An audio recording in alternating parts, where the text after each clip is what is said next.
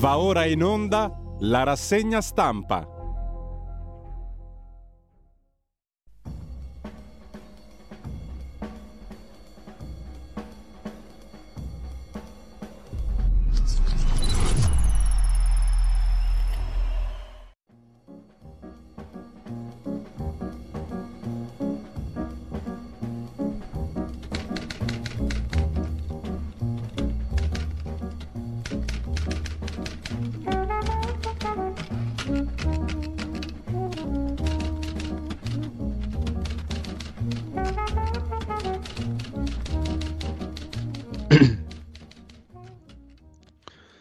Un cordiale buongiorno a tutte le ascoltatrici e a tutti gli ascoltatori da Giulio Cainarca, ben trovati all'appuntamento con la rassegna stampa mercoledì 7 febbraio, sono le 7.30 esattamente in questo momento, radiolibertà.net, il nostro sito, per vedere ciò che va in onda mano a mano nel corso della giornata, la pagina Facebook di Radio Libertà, uno strumento abbastanza utile. Adesso vediamo subito l'agenzia, sa dobbiamo andare veloci, stamani abbiamo tanti collegamenti e tante rubriche. In ogni caso, l'agenzia ANSA apre la sua prima pagina con Sanremo. Alle 8.55 si farà un focus su Sanremo, l'inviato del caporedattore del secolo XIX Marco Menduni, dalla Costa Crociere, la nave della Costa Crociere ormeggiata a Sanremo che ospita diversi cantanti eh, e ci tirerà le somme della prima serata insieme a noi alle 8.55 appunto, intanto Loredana Bertè guida la top 5, apre l'agenzia ANSA in questo momento, Marco Mengoni show all'Ariston. La mamma di Giorgio, il musicista ammazzato a Napoli, dedico i fiori alla giustizia. Poi Hamas che scivola in secondo piano rispetto a Sanremo, ovviamente Hamas apre sugli ostaggi ma vuole la fine della guerra. Israele dice impossibile, non ci fermeremo prima della distruzione di Hamas. Gli Stati Uniti sulla questione degli Houthi e del Mar Rosso, nuovi attacchi dei ribelli Houthi ai mercantili statunitensi in transito, si teme o si spera una risposta statunitense, poi per quanto concerne il fisco italiano, al via l'IRPEF a tre aliquote, eh, la guida dell'Agenzia delle Entrate, la vedremo tra poco. A proposito di fisco, Visco, e non è un gioco di parole, era ministro delle finanze per il PCPDS e PD, eh, suo figlio è stato arrestato insieme ad altri quattro a Roma, poi lo vedremo da diversi quotidiani di stamani. Negli Stati Uniti il verdetto di una giuria nello stato del Michigan, colpevole per la strage del figlio a scuola, la madre. Primo caso negli Stati Uniti. La madre è condannata per omicidio colposo perché gli regalò l'arma e non vigilò. Anche il padre sarà processato. Il caso Salis, il legale ungherese è pronto una nuova istanza per i domiciliari. A Ilaria Salis, poi vedremo già Michalessin sul giornale che intervista invece uno di quelli picchiati selvaggiamente dal gruppo al quale si dice appartenere la Salis medesima, picchiati a martello con una faccia irriconoscibile, c'è la foto sul giornale, l'hanno conciato veramente male. La figlia di Berlusconi Barbara litiga col sindaco di Milano Sala, Barbara Berlusconi ha detto che è inverosimile ristrutturare San Siro e Sala le ha risposto, ma lei che ne sa? E sempre dal primo piano dell'agenzia sta andando al dorso di cronaca e di politica interna. Per quanto concerne la cronaca, il caso della tredicenne violentata a Catania restano in carcere anche altri tre indagati, mentre è stato arrestato il presunto autore di minacce al procuratore di Napoli Gratteri. Per la politica IRPEF agricola si studia la proroga dell'esenzione, salvaguardando soprattutto i redditi più bassi.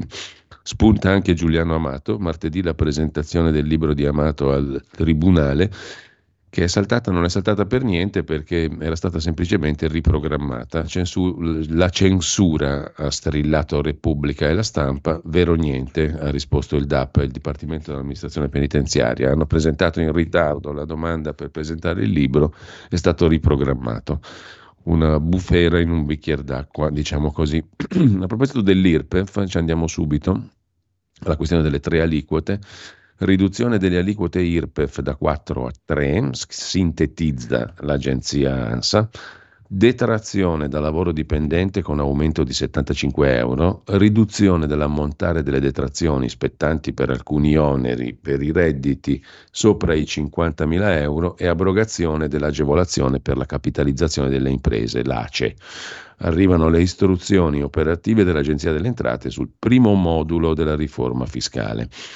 La circolare fornisce agli uffici dell'amministrazione finanziaria le indicazioni per applicare le norme del decreto legislativo del 30 dicembre del 23. In pratica, limitatamente al periodo di imposta 2024, sono ridotti da 4 a 3 gli scaglioni di reddito e le corrispondenti aliquote, 23% per redditi fino a 28.000 euro, 35% per redditi superiori a 28.000 e fino a 50.000 euro 43% per i redditi che superano i 50.000 euro, che saranno i, i più bastonati sostanzialmente alla faccia delle destre. Al contempo è innalzata di 75 euro da 1880 a 1955 la detrazione per titolari di redditi da lavoro dipendente e per alcuni redditi assimilati e via dicendo. Questa in sintesi. Intanto mm, John Elkan si è fatto una visitina a Roma, ha snobbato Meloni, ma ha visto Mattarella, Giorgetti, il capo dei carabinieri, Tuzzi, l'ambasciatore statunitense a Roma e il presidente della Banca d'Italia e ha ribadito l'impegno di Stellantis in Italia. Poi lo vedremo, dal, anzi lo vediamo subito dall'organo ufficiale di Casa Agnelli, cioè la Repubblica, che insieme alla stampa ci spiega naturalmente che il suo editore ha fatto tutto per bene. A Elkan da Mattarella ha confermato l'impegno sui progetti italiani, tutti d'amore e d'accordo con il capo dello Stato, ha incontrato anche il ministro Giorgetti, tutti bravi, belli e buoni. Nel quotidiano di famiglia, naturalmente, della famiglia Elkan. Mentre vi dicevo prima, è piuttosto impressionante abbinare queste due foto per chi ci sta seguendo sul 252 oppure sul video della nostra app o sul sito, è possibile vedere la faccia e il volto di Laszlo Dudog. È un esponente di una formazione di destra ungherese, è stato aggredito dal gruppo di cui fa parte Ilaria Salis, la italiana detenuta in Ungheria. L'hanno preso a mazzate non da poco, gli hanno crepato la faccia, come si dice. Forse ci avevano seguito, racconta l'uomo a Gian Michele Sin, eravamo mano nella mano come tutte le coppie, con ogni probabilità mi porterò dietro alcune conseguenze per tutta la vita, dice una delle vittime della sinistra estremista. Hanno pugnalato anche la mia fidanzata, erano in due.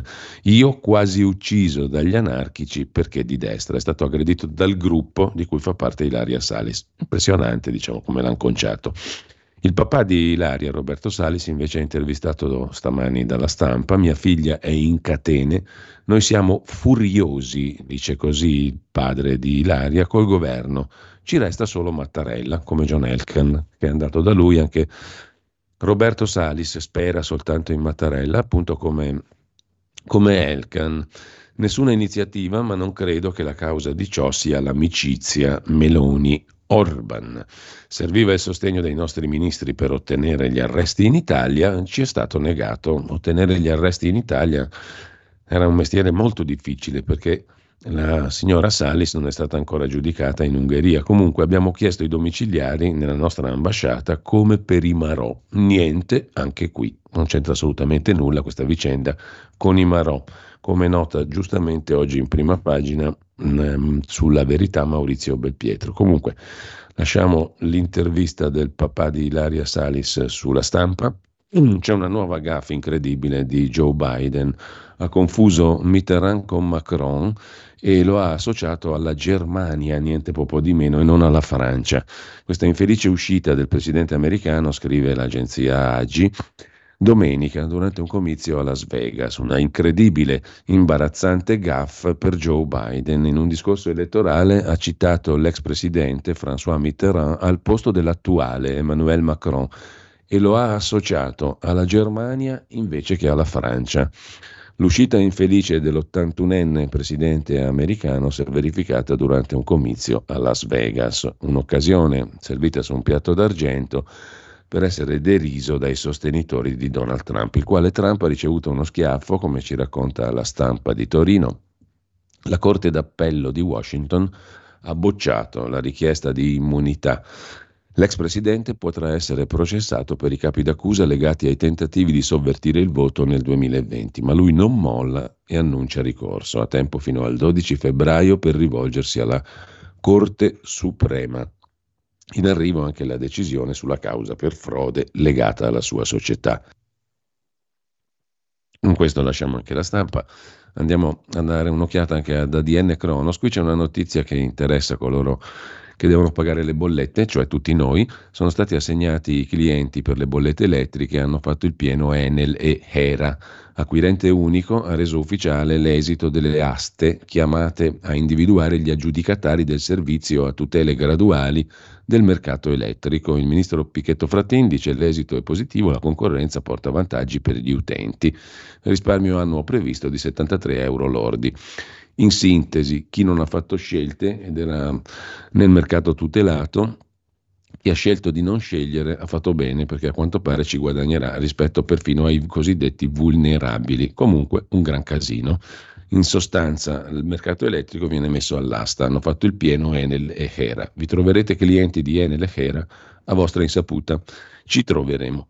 Intanto monta la rabbia, oltre che fra gli agricoltori anche tra i balneari, ci racconta l'agenzia AGI, pronti a protestare in maniera molto forte. Alla Borsa internazionale del turismo di Milano si è alzato il grido dei balneari, gli imprenditori del settore appunto del mare alla Borsa internazionale, la BIT del turismo di Milano. Non aspettiamo che divampi la protesta per modificare le scelte dell'Europa, no alla Bolkenstein.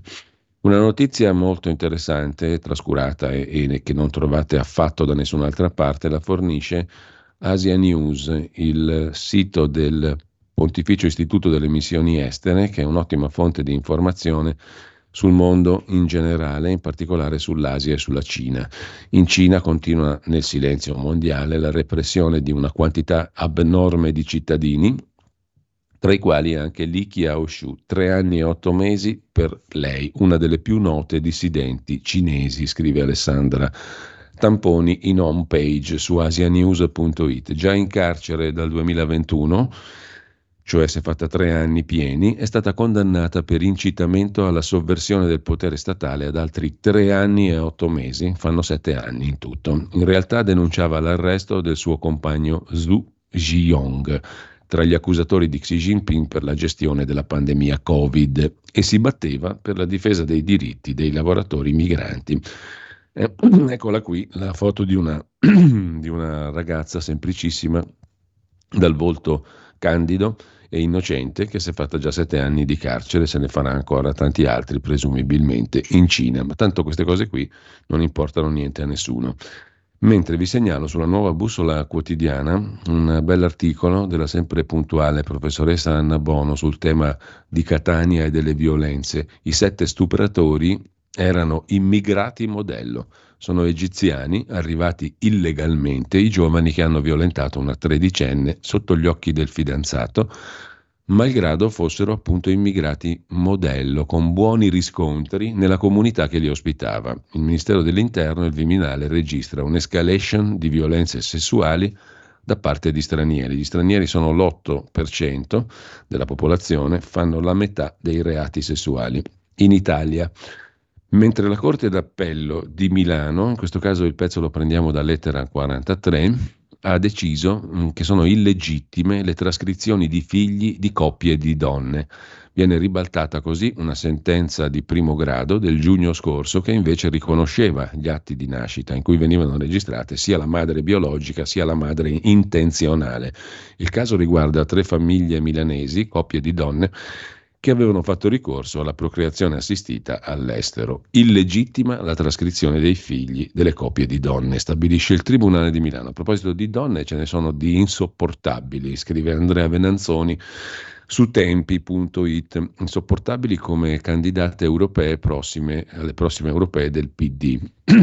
Ci sono Chiara Valerio, Cecilia Strada, ma anche uomini insopportabili come Paolo Berizzi, Marco Tarquinio, l'ex direttore di Avvenire. È un pezzo appunto intitolato Gli insopportabili, dedicato alle candidature del PD per il Parlamento europeo. Tra i candidati al Parlamento europeo, ma per i 5 Stelle, c'è anche l'ex presidente dell'Inps, Pasquale Tridico, Mm, intervistato oggi da Repubblica, mi candido capolista al sud per i 5 Stelle. L'alternativa alla destra si costruisce col PD, dice l'ex presidente IMPS. Ho accettato l'offerta di Conte, corro come indipendente e poi guiderò la scuola politica del Movimento 5 Stelle. Col PD lasciamo stare il passato e le differenze, facciamo fronte comune a partire dall'economia. La battaglia per il salario minimo va riproposta all'Unione Europea con l'idea di un reddito di cittadinanza europeo, dice Tridico. Abbiamo citato tempi, già che ci siamo vi segnalo un articolo di Caterina Gioielli il porno a portata di click trasforma i bambini in stupratori. La polizia inglese lancia l'allarme. Più della metà dei reati sessuali contro minori sono commessi da coetanei. La causa? Smartphone e pornografia accessibile ad ogni età. L'appello di un esperto, guidate i ragazzi, ogni azione online ha conseguenze reali. E sempre su tempi, si ricorda una cosa utile, fino al 12 febbraio in 5.600 farmacie si raccolgono medicine contro la povertà sanitaria.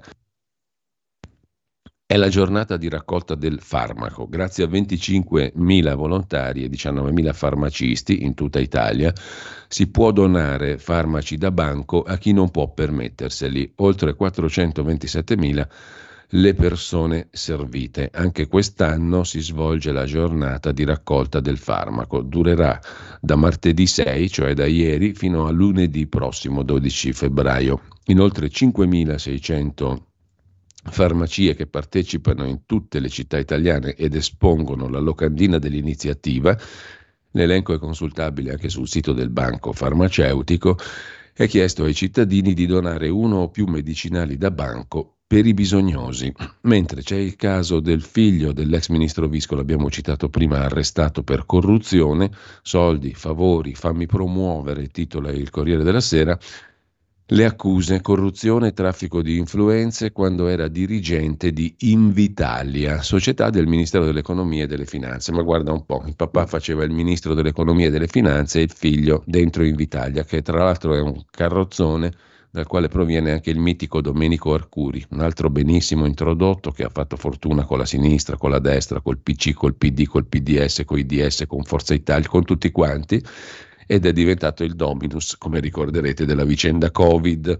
E le inchieste su di lui se ne è saputo più niente. Zitti, zitti e Mosca, anzi senza Mosca perché sennò sei filo Putin. Comunque, i fondi pubblici per finte consulenze sul conto di un avvocato amico che è finito anche lui ai domiciliari. Di tutto e di più anche nel caso di questo traffico di influenze per favorire imprenditori disposti a ricambiare in modo concreto l'interessamento del figlio dell'ex ministro Visco e con la corruzione per la consulenza fittizia fatta avere in prima persona un avvocato suo complice. Sono le accuse con cui è finito ai domiciliari il figlio dell'ex ministro dell'economia e delle finanze Vincenzo Visco. Il figlio si chiama Gabriele, 51 anni, dirigente di primo livello fino a poco fa in Invitalia SPA, l'agenzia nazionale per attrarre gli investimenti e lo sviluppo di impresa di proprietà del Ministero dell'Economia ai domiciliari anche altre persone. La casa di lusso all'asta, una carriera lampo,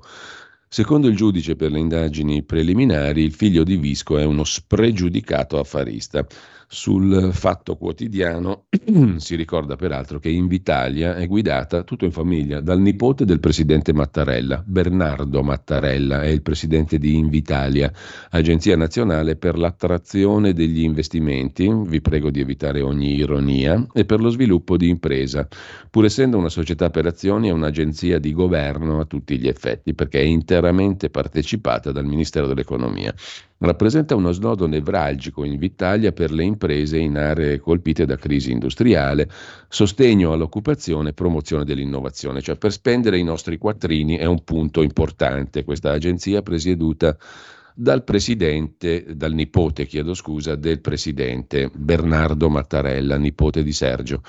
Le relazioni illecite di Visco Junior, titola il Fatto Quotidiano, tra corruzioni e favore. Punti in comune col caso Anas Verdini, gli appoggi promessi all'ex AN Fioretti su persone vicine al ministro Urso, sentito come testimone anche il nipote di Mattarella, il quale presiede l'illustre Invitalia. Sul giornale la mettono così, corruzione a Roma, arrestato Visco Junior, Gabriele, figlio dell'ex ministro, accusato di consulenze d'oro e appalti pilotati. Il papà, ex ministro PC, PDS DS, dice sono molto sorpreso. Il ritratto del personaggio dalla Telecom, non poteva mancare, Telecom Italia, la madre di tutte le privatizzazioni che ha fatto mangiare tutti i prenditori italiani, non gli imprenditori, i prenditori italiani, dalla Telecom al carrozzone di D'Alema, l'ascesa del rampollo, il figlio dell'ex ministro Visco, all'ombra del palazzo, la carriera fulminea nel sottobosco romano tra faccendieri, politici e gli aiuti del papà l'amicizia col palazzinaro Fioretti, che è di destra, AN, e le millantate entrature col ministro Urso. Millantate o non millantate, secondo il giornale, che ovviamente è di destra, sono millantate. Si vedrà andrà a finire in nulla come tutte le altre inchieste di questo tipo, mentre mh, mm, su Repubblica la mettono così, Mazzette e Carriera, la tela di Visco Junior arrestato il figlio dell'ex ministro ai domiciliari con altri tre per un appalto da 4 milioni di euro quando era manager di Invitalia. Il conto con il nome del cane come password, la curiosità di Repubblica. E poi un altro articolo sulle intercettazioni, messaggi cifrati agli amici, portatemi la pasta, poi fatemi promuovere, le pressioni di Visco Junior, telefonate al mio AD, ditegli che è bravo, merita un ruolo di vertice. Eh, quello di AN Fioretti, per aiutarlo, per aiutare il figlio di Visco, contattò anche Alemanno. Parla col ministro, lui è quello che mi farà avere i soldi. E poi la delusione, mi hanno cacciato, ma per carità, ora riscuoterò tutti i crediti in giro, quello è il minimo. Lasciamo eh, Repubblica, dalla stampa ci sono le reazioni del papà Vincenzo Visco all'arresto del figlio, è una situazione impensabile, dice l'ex deputato PCPDS-DS che non nasconde il turbamento. Non sono tranquillo, oggi incontro l'avvocato, non abbiamo dettagli sui motivi del fermo. Non, ha, non, ho potuto parlare con mio figlio perché si trova ai domiciliari, ma soltanto con il suo avvocato. Chiudiamo il capitolo Visco, sempre rimanendo ai figli di illustri personaggi del PC, PDS, PD, Bianca Berlinguer, che è sbarcata in pompa magna su Mediaset, su Rete 4, sempre più in basso. Claudio Plazzotta ce lo racconta su Italia Oggi. Gli ascolti del programma della Berlinguer cadono a picco, a precipizio. Il pubblico di Rete 4 non è evidentemente in sintonia con lei, nonostante gli sforzi e il personaggio lì del Corona collegato tutti i giorni, nonostante tutti gli sforzi di Mediaset per aiutare la figlia di Berlinguer, la sua audience continua a scendere implacabilmente. Ha perso oltre 100.000 unità rispetto agli ascolti di Nicola Porro, un tracollo di oltre il 22% in meno rispetto agli 874.000 telespettatori medi delle 10 puntate di Barbara Palombelli, molto più seguita di lei, dal 19 gennaio al 1 febbraio del 23. Insomma, l'innesto di Bianca Berlinguer non sembra funzionare con uno share attorno al 3%, considerato molto deludente da Mediaset. Con questo lasciamo le anticipazioni o le notizie curiose del giorno per andare a vedere le prime pagine in senso stretto, avvenire il quotidiano di ispirazione cattolica dei vescovi italiani apre su Gaza, spiragli di tregua, poi c'è Milano Cortina, i lavori a Milano sono molto indietro per le Olimpiadi della nota città alpina di Milano, come tutti sanno Milano è una città di montagna, mm, insieme a Cortina 2026. Mancano esattamente due anni dalla cerimonia di inaugurazione dei giochi, 6 febbraio del 26 allo stadio Meazza, se ci sarà ancora. Due anni di corsa contro il tempo per realizzare tutte le opere e capite bene che gli, le inchieste, alcune timide inchieste della Procura di Milano in questi giorni su alcune operazioni immobiliari fanno temere il peggio quindi il sindaco di Milano è molto preoccupato per i suoi funzionari dell'urbanistica, visto che cerca in tutti i modi di sterilizzare le inchieste della Procura di Milano. Eh, bisogna lavorare, bisogna fare, bisogna fare in fretta. Fate presto, fate presto. Vi ricordate quando buttarono giù Berlusconi gridando fate presto e arrivò Mario Monti? Più o meno a Milano si grida così. Fate presto, bisogna costruire tanta bella roba, tanti bei soldi devono girare nell'edilizia milanese per, anche per le Olimpiadi Milano Cortina 2026. Ottimismo, questa è la parola d'ordine, mentre sui trattori l'Unione Europea va in retromarcia, la Commissione Europea, scrive a venire in prima pagina, ritira la proposta per il dimezzamento dei pesticidi. E da noi si tratta sull'IRPEF, in Italia è braccio di ferro, sull'esenzione dei redditi dominicali e agrari dal computo dell'IRPEF. Vedremo poi due belle pagine di avvenire sulla questione agricola. Intanto vediamo anche il Corriere della Sera, Corriere della Sera che si apre con la foto di Amadeus che abbraccia la mamma del musicista napoletano ucciso tutta mm, messa in, fasciata in un vestito aureo. Festival a sorpresa, di nuovo Ibrahimovic, eh, le lacrime per Giorgio con la sua mamma, appunto il musicista napoletano ammazzato. Show di Mengoni, testa Loredana Bertè. Sui trattori l'Unione Europea cambia rotta, ma gli agricoltori non fermano la protesta, l'obiettivo è arrivare proprio a Sanremo.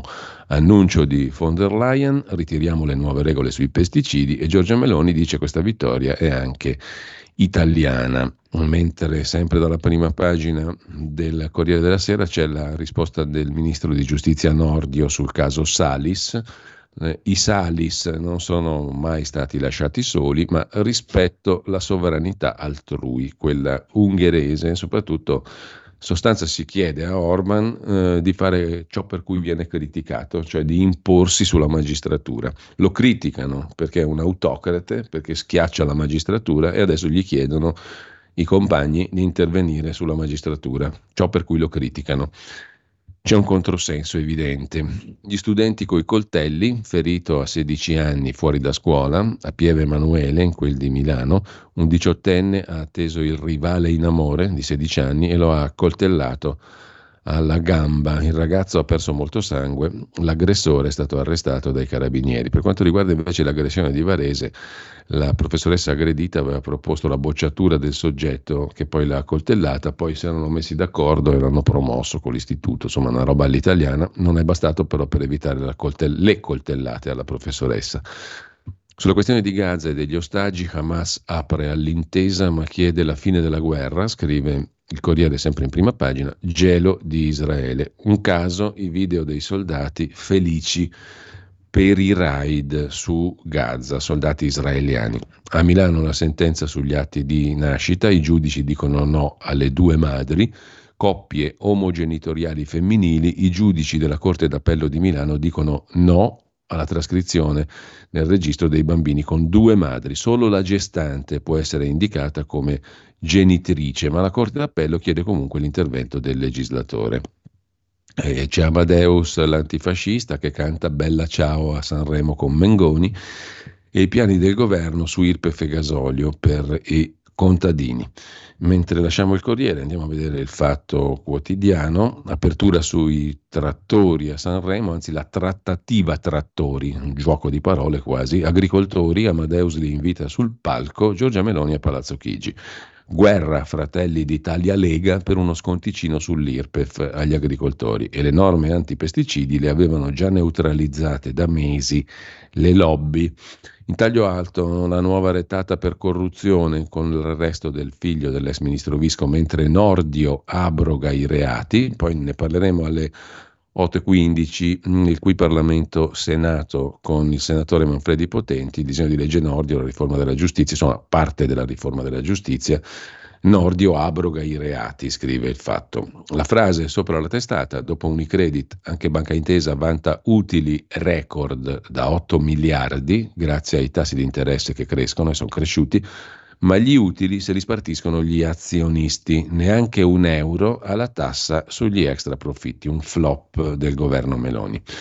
Sulla RAI il PD fa il sit-in, ma i suoi lottizzati sono tutti dentro e sono tanti, sono decine di dirigenti targati PD in RAI, mentre Casellati pressa Tajani, la ministra Casellati pressa il ministro degli esteri per il figlio Alvise alla Scala, Cuore di mamma, titola il fatto in prima pagina. Mio figlio Alvise diriga la Scala, chiede la ministra Casellati al ministro Tajani in Senato, il pressing della ministra al vice premier di Forza Italia. Mentre ancora dal fatto quotidiano di oggi, Ideona di Giorgia Meloni, Nunzia De Girolamo, che anche lei ha fatto flop come conduttrice televisiva su Rai 3, sarà candidata di Fratelli d'Italia per le europee, per le prossime europee.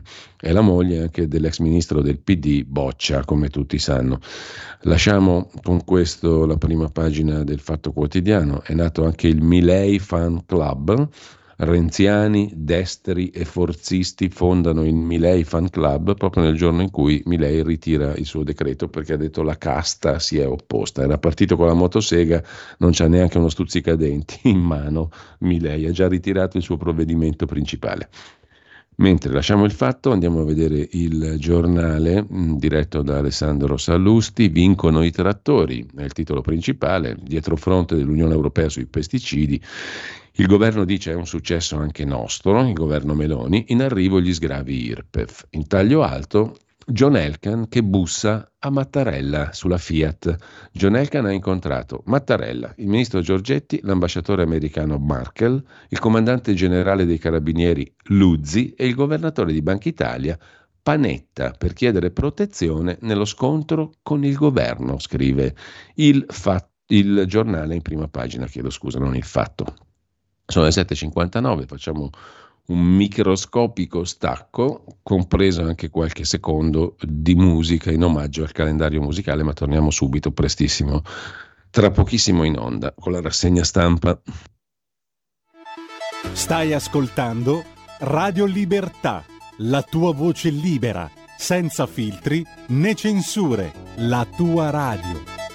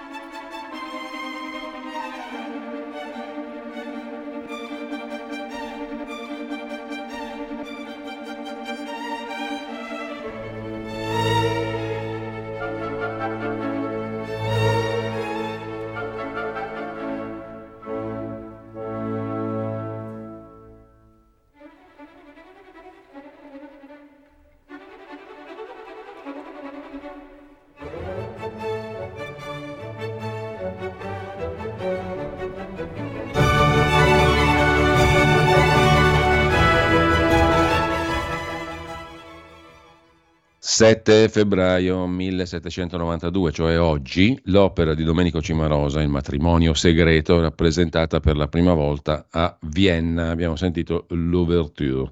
Mentre torniamo alla prima pagina del giornale, eh, Fiat, Elkan bussa Mattarella, l'abbiamo visto, e poi il commento del direttore Sallusti sull'utopia green al capolinea. L'Europa comincia a cambiare eh, orizzonte dopo, sul green e sull'ecologico dopo la protesta degli agricoltori. Aiuti e favori in cambio di promozioni arrestato Visco Junior, Sanremo che non cambia mai, si parte con Bella Ciao e poi mm, sugli ostaggi Hamas apre all'intesa. Un video shock anti-segre di Elena Basile, ex funzionaria del Ministero degli Esteri, Pasdaran filo palestinese, ha accusato la senatrice a vita Liliana Segre di disperarsi solo per i bambini ebrei, facendo una domanda, vuole imitare i nazisti? Con ciò lasciamo anche la prima pagina del giornale, uno sguardo al mattino di Napoli, dove tra le altre questioni di primo piano c'è De Luca che si scontra sempre più asparamente con il centrodestra sull'autonomia regionale e sui quattrini, sui fondi alla campagna, e poi violenze a scuola, i casi in aumento anche in Campania. Preoccupante escalation di episodi da sud a nord. L'ordine degli psicologi propone un patto per aiutare i ragazzi, i delinquenti, insomma. Dal mattino al tempo di Roma, il quotidiano romano apre con il titolo a tutta pagina: I trattori piegano l'Unione Europea. Amadeus canta Bella Ciao e Sanremo inizia tra le polemiche e poi illegittime le trascrizioni dei figli con due madri in corte d'appello a Milano.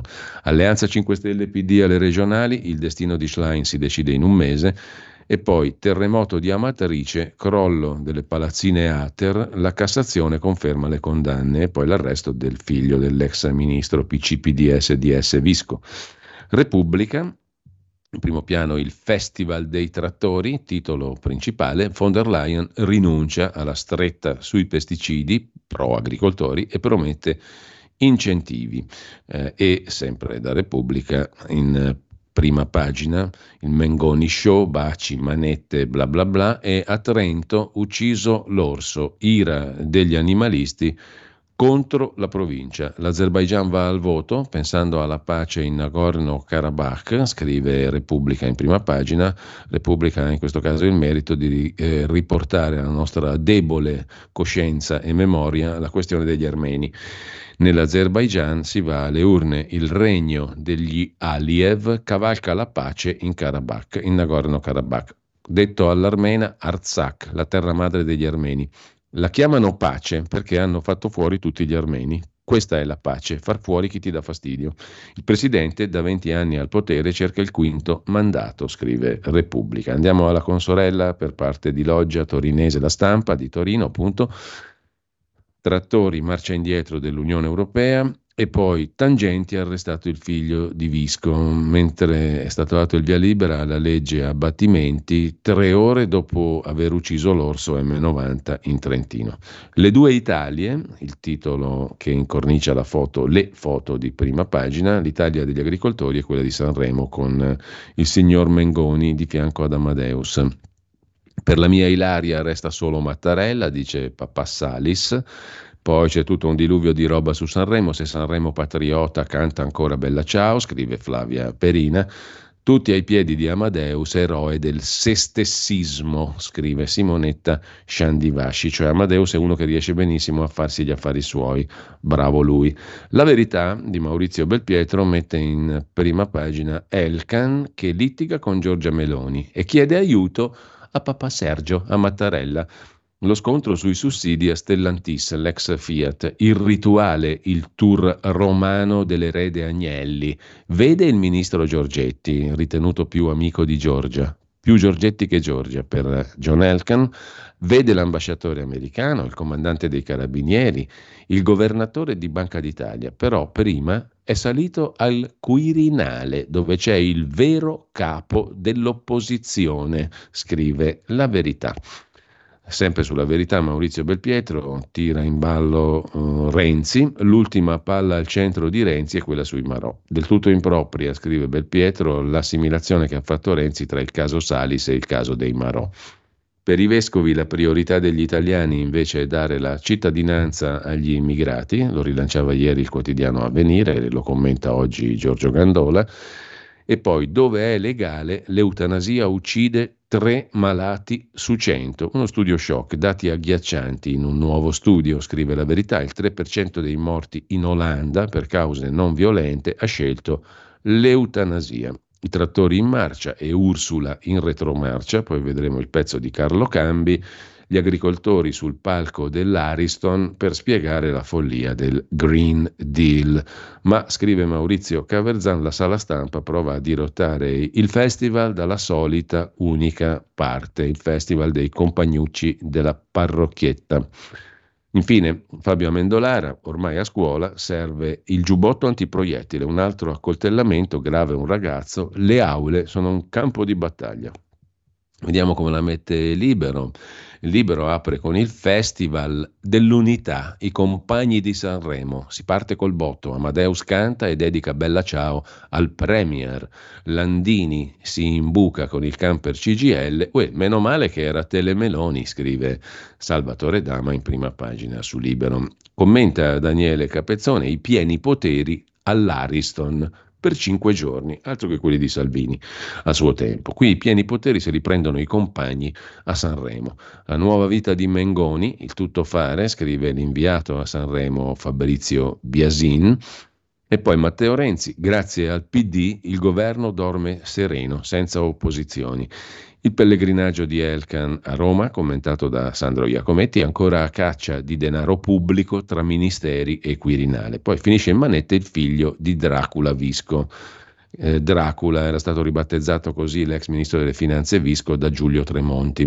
Mea culpa del Corriere della Sera sullo stupro di Catania, Gramellini e le notizie sui migranti. Ieri Gramellini ha ammesso, nota Pietro Senaldi in prima pagina su Libero, se il violentatore è uno straniero, i giornali tacciono. Finalmente Gramellini ha denunciato il conformismo perbenista di parte della stampa. Quando il colpevole è africano si dà meno risalto alla notizia, una tecnica che i quotidiani progressisti, scrive Senaldi, conoscono molto bene. E sempre dalla prima pagina del quotidiano libero, abdicare no, Carlo III si terrà stretto il trono, cosa dice la legge reale inglese. Con questo lasciamo libero, andiamo a dare un'occhiata anche a Italia Oggi, poi sentiremo alle 8.28 come sempre eh, la rubrica audio-video diritto e rovescio su Vittorio Sgarbi oggi del direttore Magnaschi, che il direttore Magnaschi ci regala a Radio Libertà. Italia Oggi apre oggi con le mail aziendali da cancellare il garante privacy ha stabilito che la conservazione dei metadati mittente, destinatario, giorno, ora è consentita soltanto per sette giorni prorogabili di due. Le imprese italiane e la pubblica amministrazione sono praticamente tutte fuori legge. La Cassazione dice no al collocamento paritario quando il bambino non vede volentieri uno dei genitori, cioè ha stabilito il principio che scelgono i figli. Questa questione è abbastanza importante per i genitori separati a pagina 30 di Italia Oggi. Poi la compagnia Ryanair che punta sulla Sardegna, 10 nuove rotte da Olbia a Londra e a Parigi una nuova agenzia di comunicazione per Stellantis a proposito di Elkan, Armando Testa, Heresi cureranno la comunicazione del gruppo Fiat Stellantis, eccetera. E lasciamo con questo anche Italia Oggi. Andiamo a vedere la prima pagina del Sole 24 Ore, il quotidiano di Confindustria. L'Unione Europea sul clima, meno 90% di CO2 al 2040, ma l'agricoltura è esentata e il nucleare deve essere pulito. L'obiettivo finale, la neutralità climatica entro il 2050, ma retromarcia sulla riduzione del 30% rispetto al 2015 richiesta set- al settore agricolo.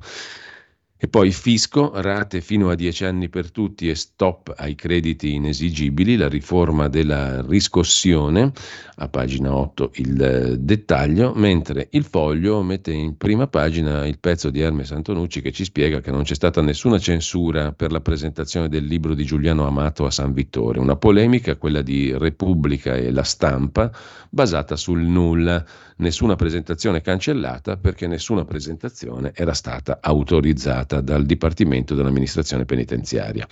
In primo piano sul foglio di oggi anche la questione delle bollette, smentito l'asse Pichetto Schlein, le bollette scendono di 130 euro per chi non ha scelto nulla. I più vulnerabili sono quelli che pagheranno per paradosso di più, assurdo, mentre tutti salgono sul trattore del vincitore, scrive il direttore Cerasa, e poi la guerra di Milano, quella che dicevamo prima. Cosa succede tra la procura e l'urbanistica di Beppe Sala? È finito un patto o è andato in crisi un modello? A questo punto noi ci fermiamo un attimo, eh, sospendiamo per un momento la condivisione delle pagine dei giornali che stiamo guardando e facciamo la seconda pausa musicale. Dopo Domenico Cimarosa tocca un pezzo classico, uno standard del jazz, 7 febbraio del 1941. Frank Sinatra e l'orchestra di Tommy Dorsey registrano Everything Happens to Me In questo caso però noi lo ascoltiamo nella versione del fantastico Chet Baker. Everything happens to me. Capitano tutte a me, porca zozza. Per la tua pubblicità visita il sito radiolibertà.net.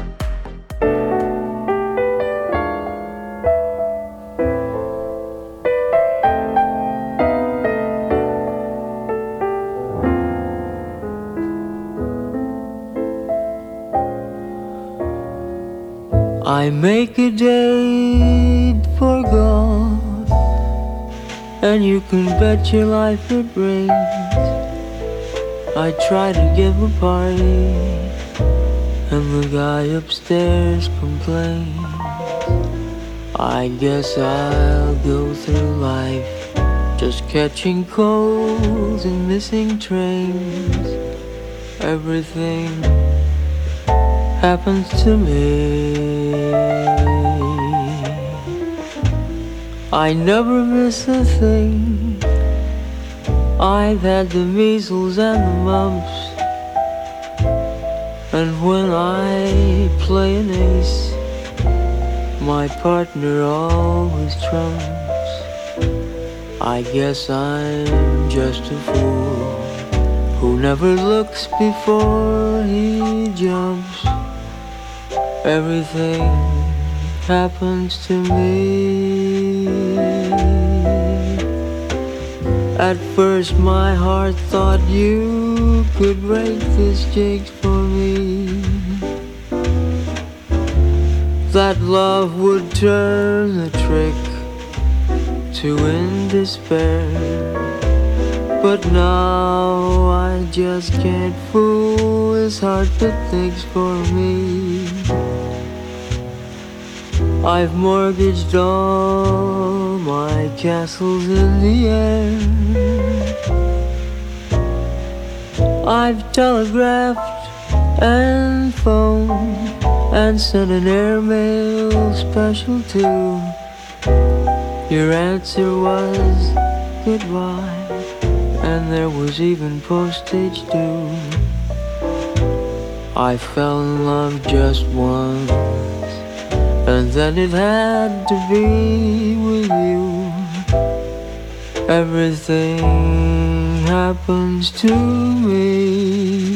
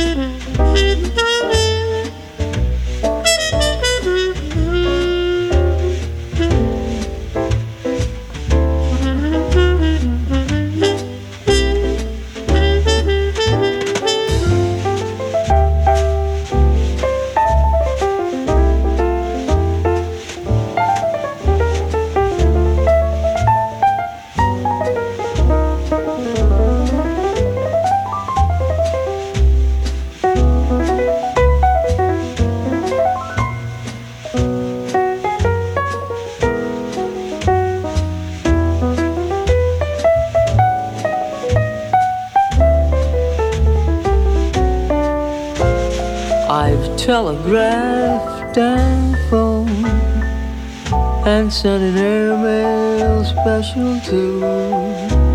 Your answer was goodbye, and there was even postage due.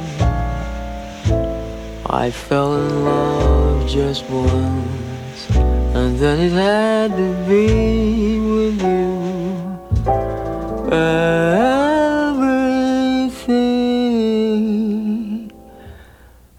happens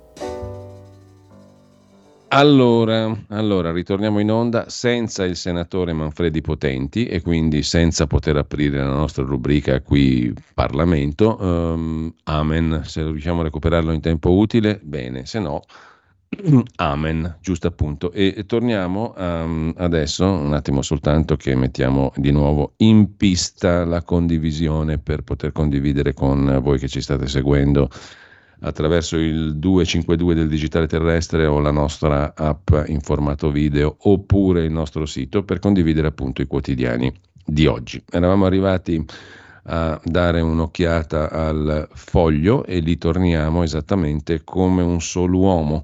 Il foglio si occupa della guerra di Milano, che è una cosa interessante, come ai vecchi tempi della guerra tra politica e procure, anche se le tragedie quando si ripetono lo fanno in modo diverso. Insomma, la procura di Milano, guidata da due anni da Marcello Viola, ha chiuso le indagini per plurime violazioni della legge statale in materia edilizia e urbanistica in merito a una ristrutturazione, l'accusa che sia invece una nuova costruzione, di due torri nella periferia di Crescenzago, rinviati a giudizio i costruttori e alcuni funzionari del comune. Il sindaco Beppe Sala, dopo aver mandato a parlamentare dal procuratore Viola il suo assessore all'urbanistica Tancredi, ha dichiarato che il comune attiverà la protezione legale per i dipendenti.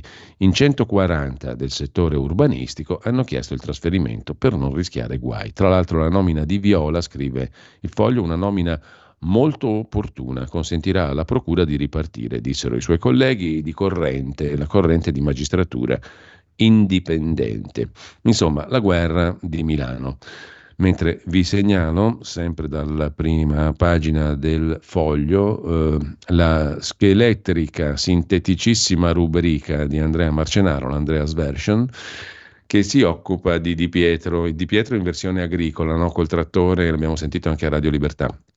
È stato Di Pietro a tracciare il solco ma è stato D'Adamo a comprargli il trattore con riferimento ai soldi che Di Pietro fu accusato di aver preso anche dai suoi indagati.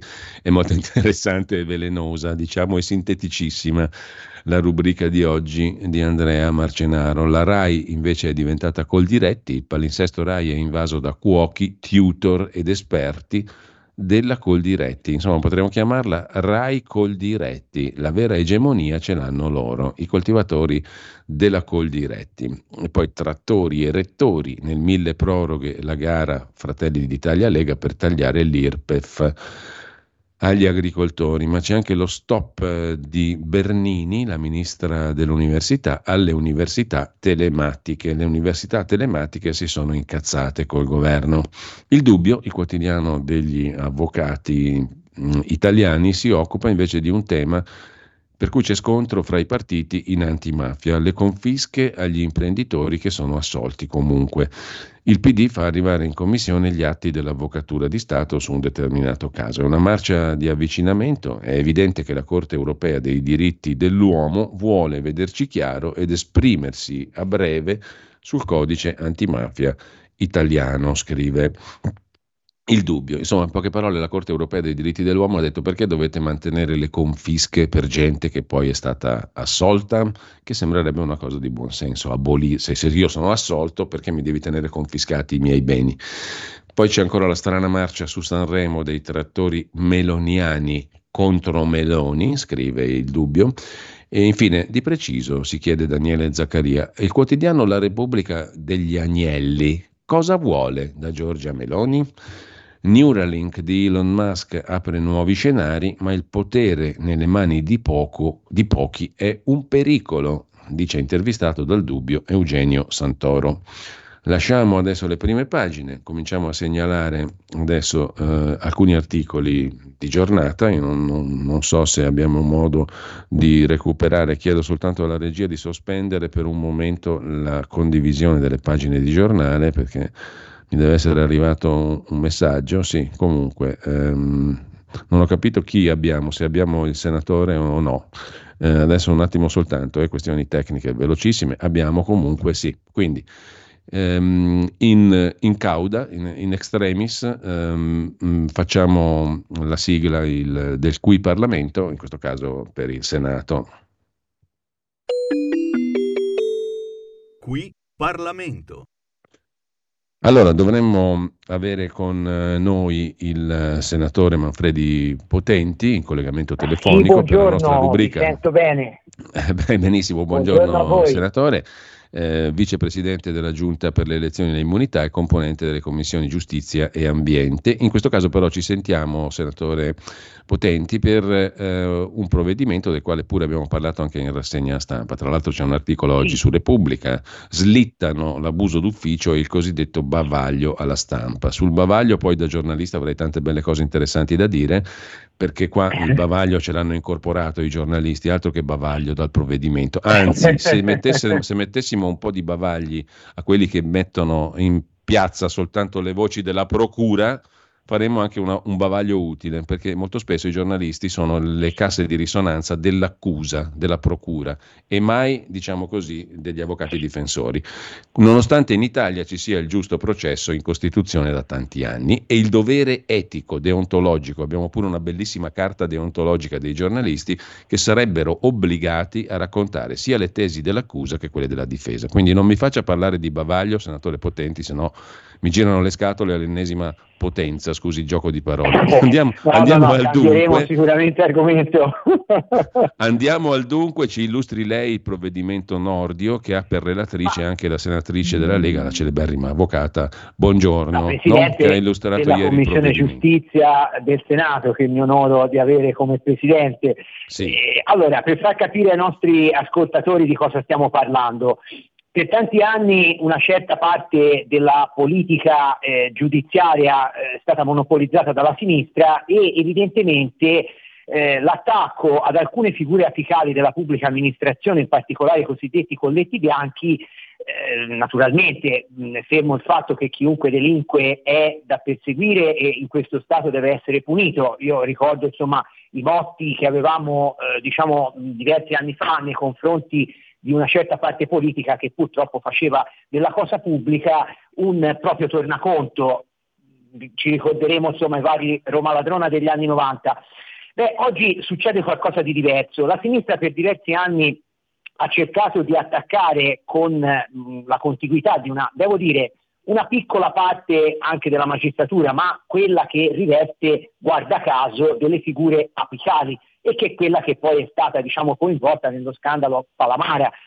Eh, L'attacco al sistema eh, chiaramente amministrativo purtroppo eh, è trasceso nell'utilizzo di strumenti giudiziari che permettono una grande discrezionalità al magistrato. È il caso dell'abuso d'ufficio di cui molte volte si è in qualche modo eh, esagerato nel suo utilizzo fino a farlo diventare, come qualche magistrato ci è venuto a raccontare nelle audizioni nella appunto, Commissione Giustizia, un reato spia, ovvero sia è stato utilizzato spesso come una sorta di strumento det- detectivo, cioè uno strumento chiamiamolo mm. esplorativo, come nei sistemi diciamo, eh, eh, giudiziari che abbiamo conosciuto in alcuni paesi sovietici, l'ho detto ieri in aula, è diciamo, paragonabile a un sistema tipico eh, cubano-sovietico in cui non c'è un processo accusatorio ma c'è un processo inquisitorio. Ora, che cosa fa Nordio?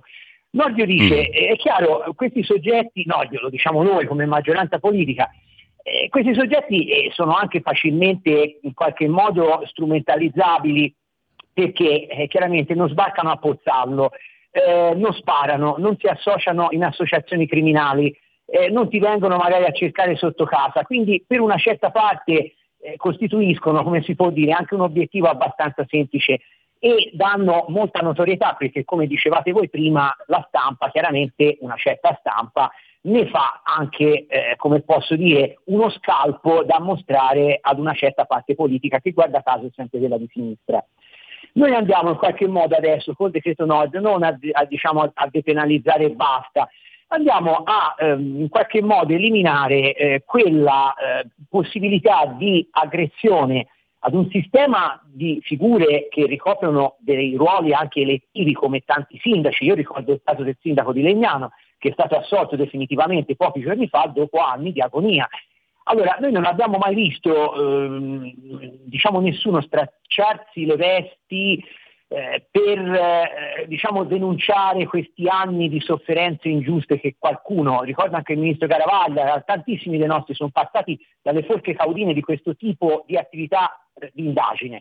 Alla fine abbiamo visto i magistrati che protestavano perché una loro collega giù a Catania eh, era stata a manifestare contro le politiche migratorie del governo che ha voluto l'allora ministro dell'interno Matteo Salvini e è scoppiato un grande scandalo. Ecco, su quello li abbiamo visti scandalizzati, ma non abbiamo visto l'opinione pubblica scandalizzata per un uso smodato dello strumento giudiziario che a volte, dico a volte, ecco. ha avuto diciamo, degli abusi da parte dei titolari di questo potere fino al punto di delegittimare quelle che erano situazioni anche eh, diciamo, scelte dai, dai, cittadini, dagli elettori eh, rispetto alle amministrazioni di alcune realtà locali. E, questo reato quindi sì. diciamo, viene, è vero, espunto dal sistema, ma non paralizzerà ovviamente la possibilità di andare a individuare e punire quei soggetti che all'interno della pubblica amministrazione o che con la pubblica amministrazione intendono diciamo, fare tra virgolette affari a loro pro.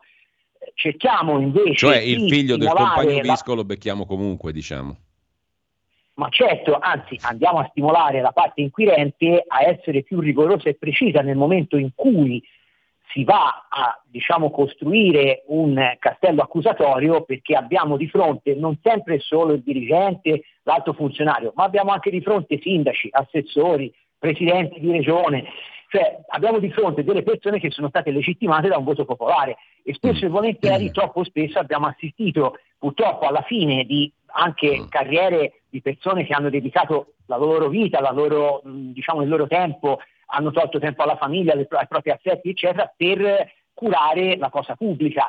Quindi con grande perdita anche di competenze che ahimè poi non potranno più essere utilizzate perché sappiamo bene qual è poi l'effetto mediatico che provoca eh, un'inchiesta ancorché pubblicata soltanto magari sulla stampa eh, con beneficio di tutti i benefici del mondo de, de, de, della presunzione di innocenza, sì. però è chiaro che la persona è rovinata. Quindi noi pretendiamo che a fronte di gravissime situazioni che si sono evidenziate dentro la magistratura, soprattutto tra le figure apicali con lo scandalo Palamara, ci sia un riequilibrio dell'uso di determinati poteri che purtroppo hanno anche pregiudicato quei tanti magistrati che magari si occupano di reati bagatellari e bagatellari non troppo perché a volte voglio dire una rapina, un furto sono eh, reati che traumatizzano i cittadini e si sporcano le mani e magari non fanno carriera e poi abbiamo quelli che si sono occupati dei colletti bianchi che guarda caso arrivano ai, diciamo, a delle cariche apicali all'interno del sistema giudiziario e purtroppo non hanno certamente rischiato mai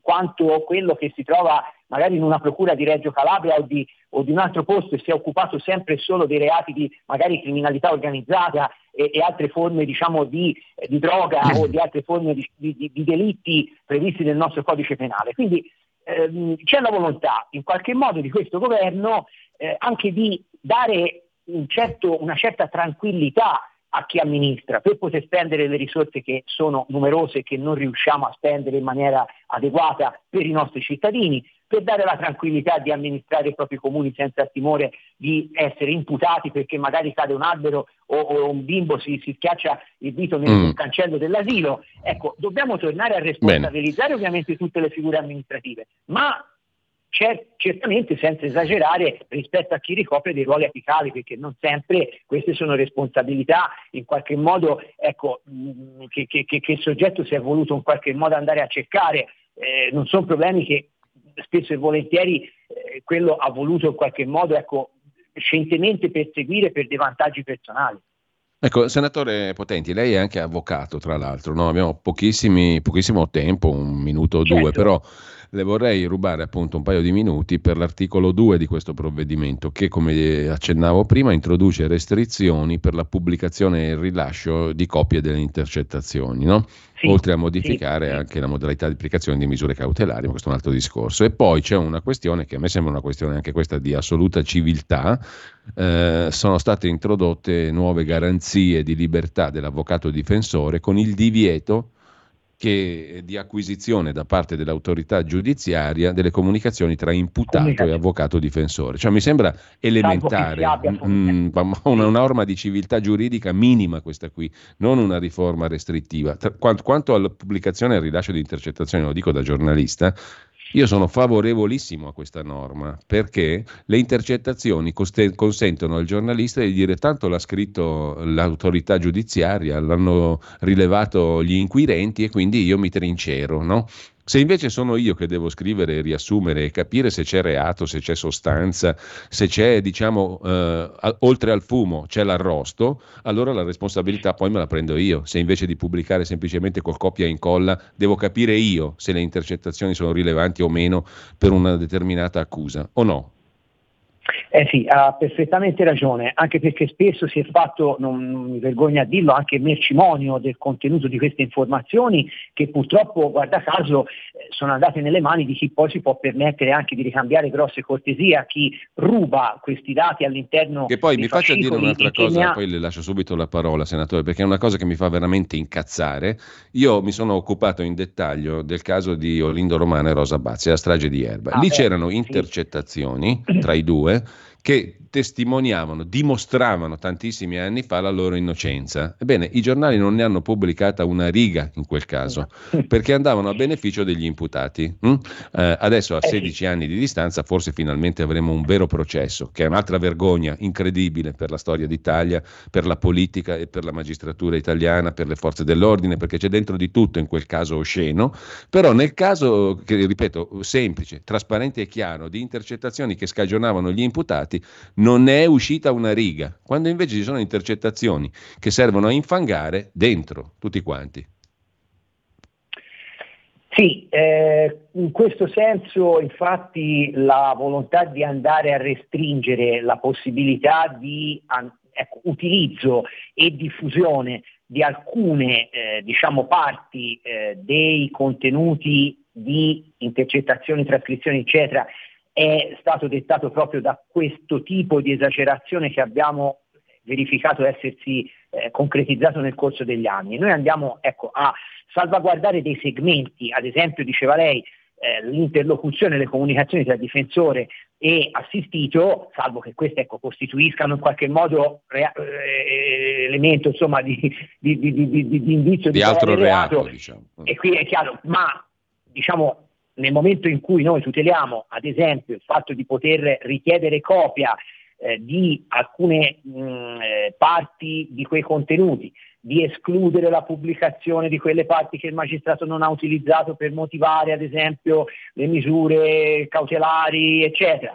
Quando andiamo a restringere le possibilità di trascrivere, ad esempio, i nominativi di soggetti che sono casualmente finiti insomma, all'interno eh, de- delle attività di indagine ma che non sono soggetti su- sui quali si sta indagando anche per evidentemente escludere che una correlazione casuale, magari una telefonata tra eh, Tizio e l'indagato possa poi essere trasformata in una sorta di presunzione, no, di collusione tra le due persone, ecco, andiamo diciamo, a restringere quello che poi è stato ripeto, una sorta di mercimonio, cioè si andava a scegliere quello che faceva comodo, anche per un discorso, come diceva per il caso di, eh, appunto di Erba, eh, un, tornaconto rispetto a quello che il lettore voleva sentirsi dire per vendere anche più copie, insomma c'è stato innegabilmente un utilizzo di alcuni dei materiali che venivano resi pubblici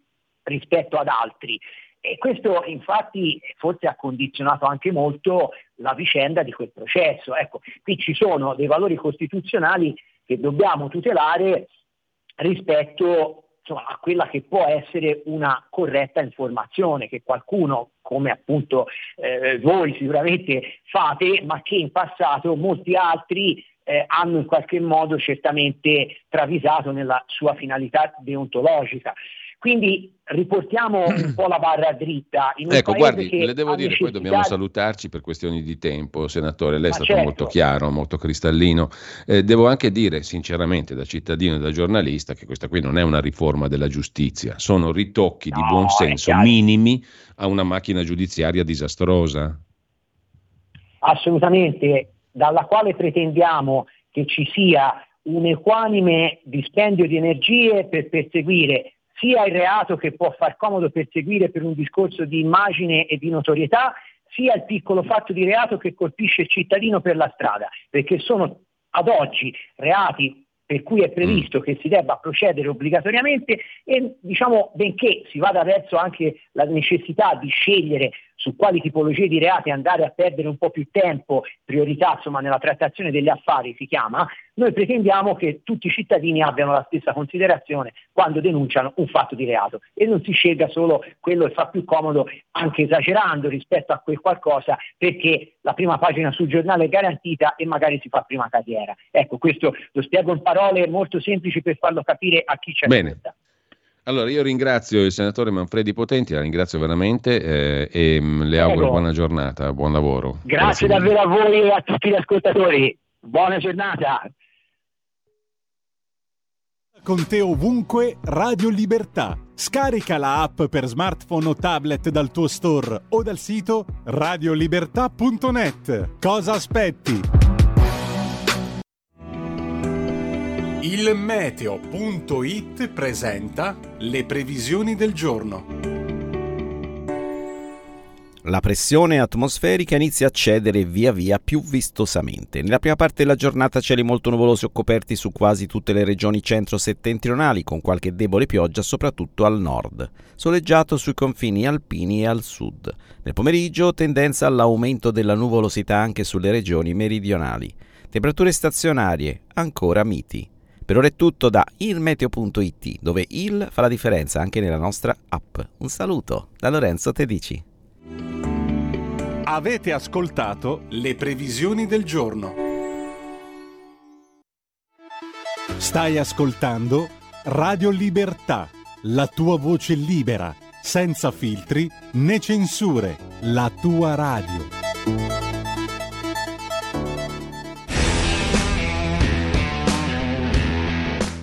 Di Vittorio Sgarbi ammiro la straordinaria preparazione come storico dell'arte e la sua altrettanto lodevole capacità di volgarizzare le sue competenze. Disistimo invece la sua incapacità di controllarsi e il fatto che si esprima con continui attacchi e volgarità espressive. La vicenda nella quale Sgarbi è finito riguarda la supposizione che il sottosegretario abbia approfittato della sua carica alla cultura per acquisire consulenze pagate o partecipazioni sempre lautamente retribuite a manifestazioni pubbliche. Per vedere se questa ipotesi di reato ha un fondamento basterebbe controllare quanto Sgarbi ha riscosso per queste sue attività nell'ultimo anno e confrontarle con quelle dell'anno precedente quando non era sottosegretario salario. Dai dati che ho visto i redditi di Sgarbi sono diminuiti nell'ultimo anno perché evidentemente ha meno tempo da dedicare alle sue attività commerciali che quindi non dipendono dall'incarico governativo ma dalla sua capacità di attrarre un pubblico, una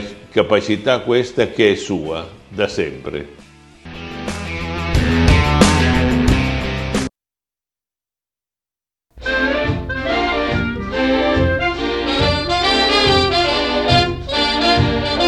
Would you like to swing on a star? Carry moonbeams home in a jar and be better off than you are? Or would you rather be a mule? A mule is an animal with long, funny ears, kicks up at anything he hears. His back is brawny, but his brain is weak. He's just plain stupid with a stubborn streak. And by the way, if you hate to go to school, you may grow up to be a mule. Or would you like to swing on a star? Carry moonbeams home in a jar and be better off than you are. Or would you rather be a pig? A pig is an animal with dirt on his face. His shoes are a terrible disgrace. He has no manners when he eats his food. He's fat and lazy and extremely rude. But if you don't care a feather or a fig, you may grow up to be a pig. Or would you like to swing on a star? Carry moonbeams home in a jar and be better off than you are. Or would you rather be a fish? A fish won't do anything but swim in a brook. He can't write his name or read a book. To fool the people is his only thought. Embe, Embe, delizioso, delizioso, impareggiabile. Bing Crosby, 7 febbraio 1944, il nostro amico Bing Crosby registrava Swinging on a Star per la Decca Records, premio Oscar per la miglior canzone originale, fantastico, meraviglioso, delizioso, elegante, stupendo, esattamente come la nostra rassegna stampa che torna ai quotidiani, anzi gli articoli segnalabili, segnalandi eh, dei quotidiani di oggi. Segnalando sicuramente è Carlo Cambi a pagina 2 della Verità, l'amico Carlo Cambi che questa mattina non sarà con noi per gli scorretti ma torneremo più in pompa magna che mai settimana prossima eh, e stamattina invece ascolteremo una interessante conversazione a proposito delle questioni di cui parlavamo poco fa con il senatore Manfredi Potenti, eh, la comunicazione, le intercettazioni, i casi giudiziari, una interessante conversazione del nostro Antonino Danna con il collega Felice Manti, che insieme a Edoardo Montolli ha pubblicato un altro libro sulla strage di Erba, proprio uscito in questi giorni, che si intitola semplicemente Olindo e Rosa, edito da Algama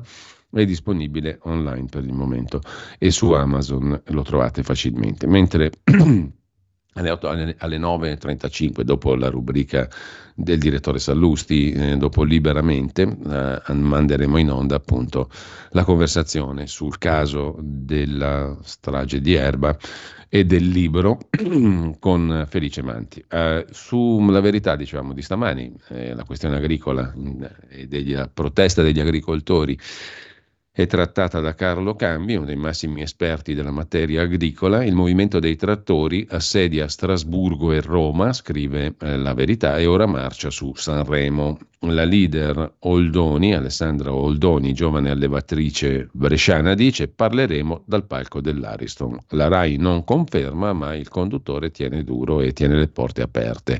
Landini, CGL, è geloso e chiede spazio anche per il suo sindacato. La trattativa è in corso, la delegazione potrebbe non avere diritto di parola. La prefettura è al lavoro per evitare che Roma venga circondata. Così Carlo Cambi.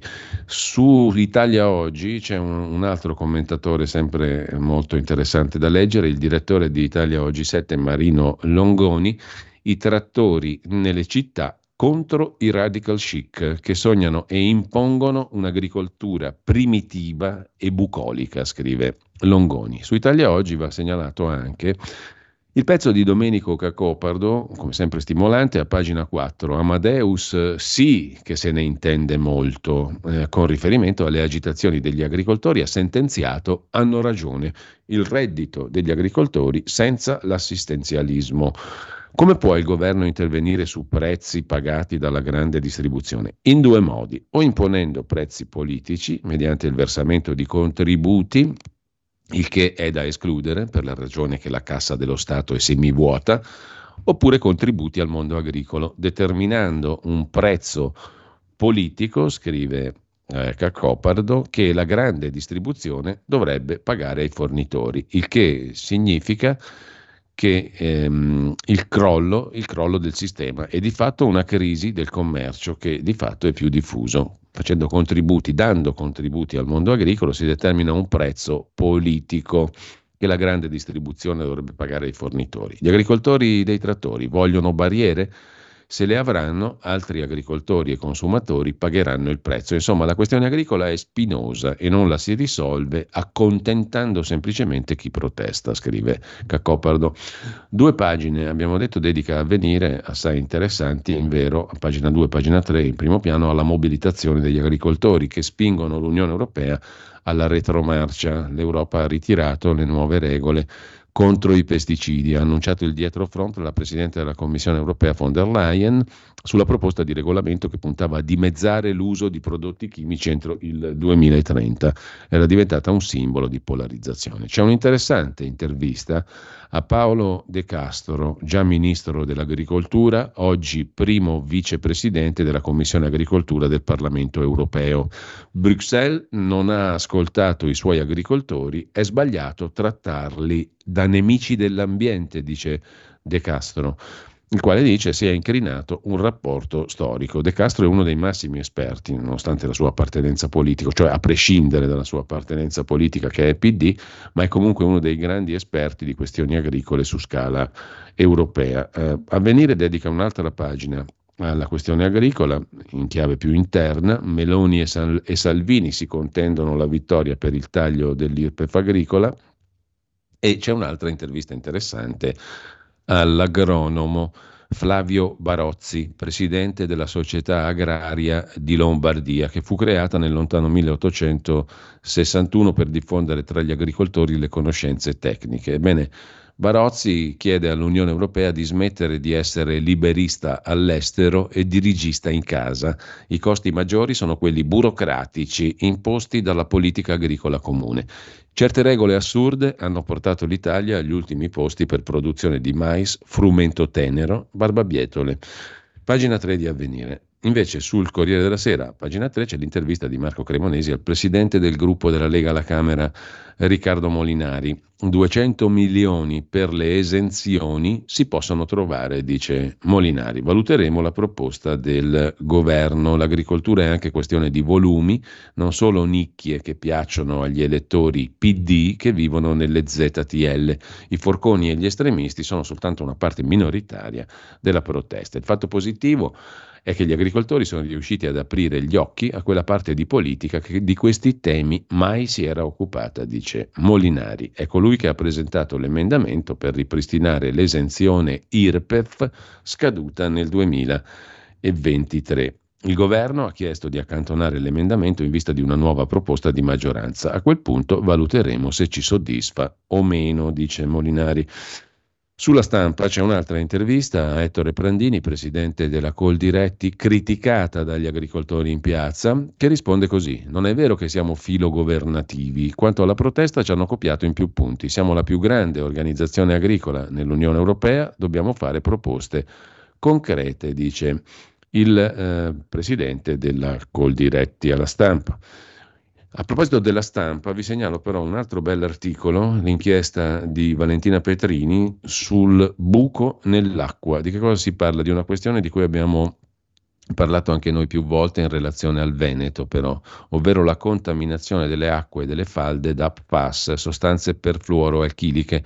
Un report di Greenpeace ha rivelato contaminazione chimica in oltre 70 comuni del Torinese, ma la regione Piemonte è impreparata sul pericolo dell'inquinamento da sostanze PFAS e dice non abbiamo dati a disposizione. Soltanto dal 2026 una norma europea limiterà la concentrazione degli acidi perfluoroalchilici che hanno gravi effetti sulla salute, ma molti paesi si sono già adeguati. Il responsabile inquinamento di Greenpeace Italia dice il rischio è per la salute. Sui cancerogeni, come gli PFAS appunto, non esistono soglie sicure. Sempre dalla stampa, poi, vi segnalo due pagine in cronaca di Torino. All'Università di Torino è scoppiato il caso del Me Too, molestie fisiche e verbali alle donne, alle ragazze, umiliazioni, apprezzamenti non richiesti. Le studentesse denunciano violenze subite. Le storie anonime sono state appese nel cortile del rettorato dell'università. Non ci ascoltano, dicono le studentesse, costituiremo un osservatorio autogestito. Il rettore di Università di Torino, Stefano Geuna, Dice, intervistato dalla stampa, sono inorridito da queste denunce, useremo il pugno duro, inaspriremo le sanzioni e aumenteremo i controlli. Purtroppo non sono episodi che nascono oggi, ma di certo non è più il momento di far finta di niente. A proposito di Torino, poi, chili di coca per Torino, così la malavita albanese compete con le cosche dell'andrangheta e delle mafie, soprattutto l'andrangheta italiane. Operazione della Guardia di Finanza, 24 persone albanesi in carcere negli atti dell'inchiesta la crescita della malavita dell'est europeo che compete con l'andrangheta. 900.000 la cifra sequestrata da Gico e Scico finan- della finanza nel corso dell'operazione scattata ieri mattina all'alba. Abbiamo parlato prima della strage di Erba, là ah, pure era uscita la storia della malavita albanese che fa pezzi pezzi i bambini, come purtroppo il piccolo Youssef, due anni e mezzo, ammazzato anche lui nella strage di Erba. La vicenda del traffico di droga con malavita albanese era uscita già nel lontano 2006-2007. C'era un'indagine su quello, non se ne è saputo più nulla e probabilmente aveva a che fare anche con la strage questa storia. Probabilmente. Comunque lasciamo la mala albanese di Torino, eh, in, cinqu- in 15 anni, pensate che cifra mostruosa, 52.000 fedeli cristiani sono stati uccisi in Nigeria, una tragedia nascosta. Questo lo racconta Avvenire, a pagina 17, leggetevelo questo articolo, in 15 anni 52.000, una ecatombe incredibile, i fedeli cristiani uccisi in Nigeria. Una tragedia nascosta, appunto, la definisce giustamente avvenire, una vera guerra che pochi vogliono definire tale. Da una parte il terrorismo di Boko Haram, dall'altra i pastori nomadi fulani che razziano anche le terre altrui. Eh, tra i pochissimi che hanno raccontato questo, Leone Grotti su Tempi e tempi.it, lo abbiamo anche sentito. Con questo noi ci fermiamo un attimo, sono le 8.53. Eh, sospendiamo per il momento la condivisione eh, della nostra pagina e andiamo ad ascoltarci un grandissimo compositore e pianista ragtime americano, U.B. Blake, James Hubert, il quale nasceva oggi a Baltimora, Maryland, il 7 febbraio del 1887, è morto quasi centenario nel 1983. Troublesome Ivories, ci ascoltiamo, deliziatevi, godete.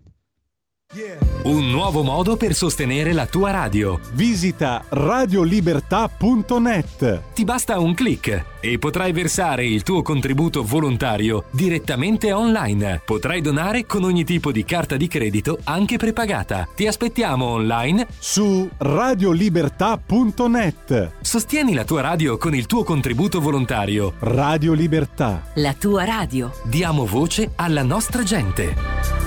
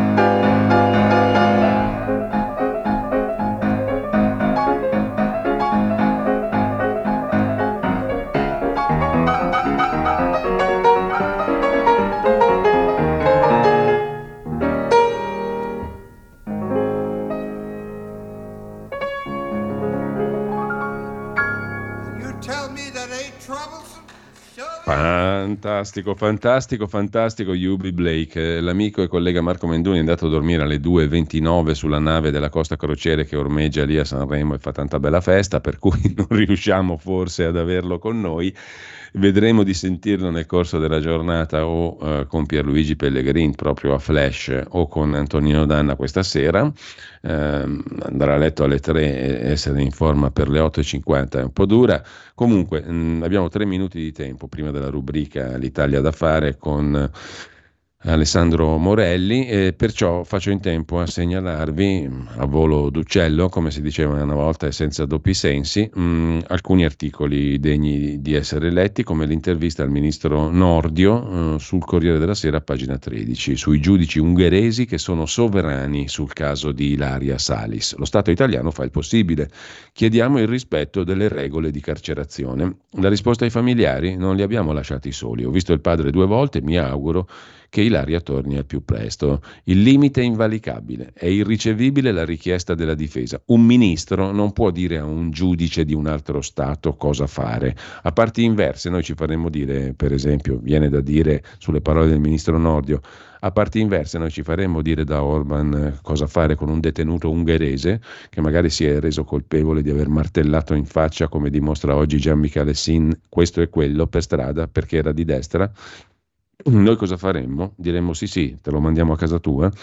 Mentre eh, c'è da segnalare un articolo di ieri del Corriere della Sera sulla vicenda del Qatar Gate che rischia di crollare.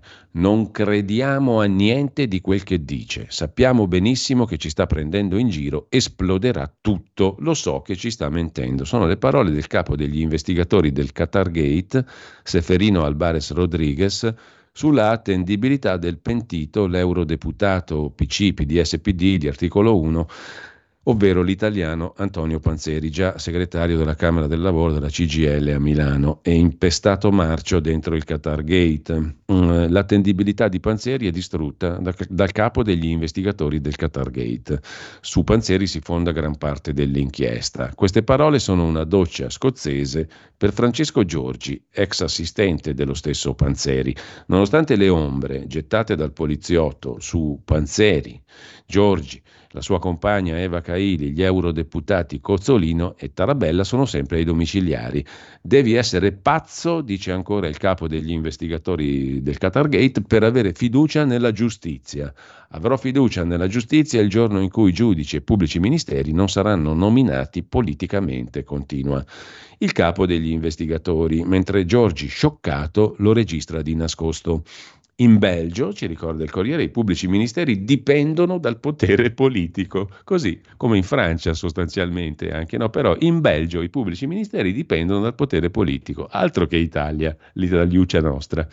L'audio è stato depositato ieri nell'inchiesta di Bruxelles e ai parlamentari europei dal difensore di Giorgi, l'avvocato Pierre Monville e solleva pesanti sospetti su come sono state condotte le indagini e sul rispetto dei diritti degli indagati. Se le dichiarazioni di Panzeri non trovassero riscontri, se non avesse detto il vero, potrebbe crollare l'intera inchiesta Qatargate che ha incrinato l'immagine del Parlamento europeo con clamorosi arresti, tra cui quello della vicepresidente greca, appunto Eva Kaili. Con ciò ci fermiamo, andiamo a contattare adesso eh, Alessandro Morelli e poi la rubrica L'Italia da fare tra pochissimo. Nel frattempo però ci ascoltiamo un altro fantastico Yubi Blake. Radio Libertà.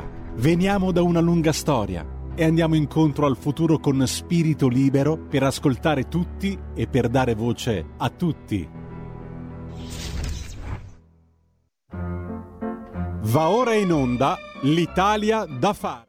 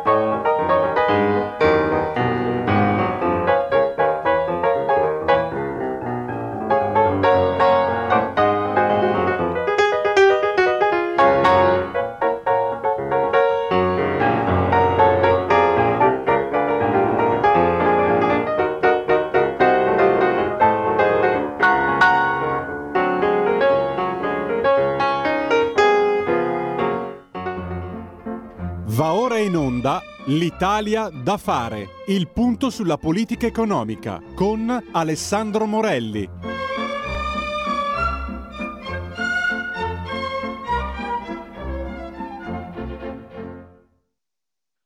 Allora, non siamo riusciti a collegarci con Sanremo, ma abbiamo ascoltato musica indubitabilmente di livello superiore, fatemelo dire, perché Yubi Blake fa parte dell'Olimpo della musica mondiale, un compositore e pianista americano straordinario, se non lo conoscevate, conoscetelo, perché lo abbiamo conosciuto insieme poco fa.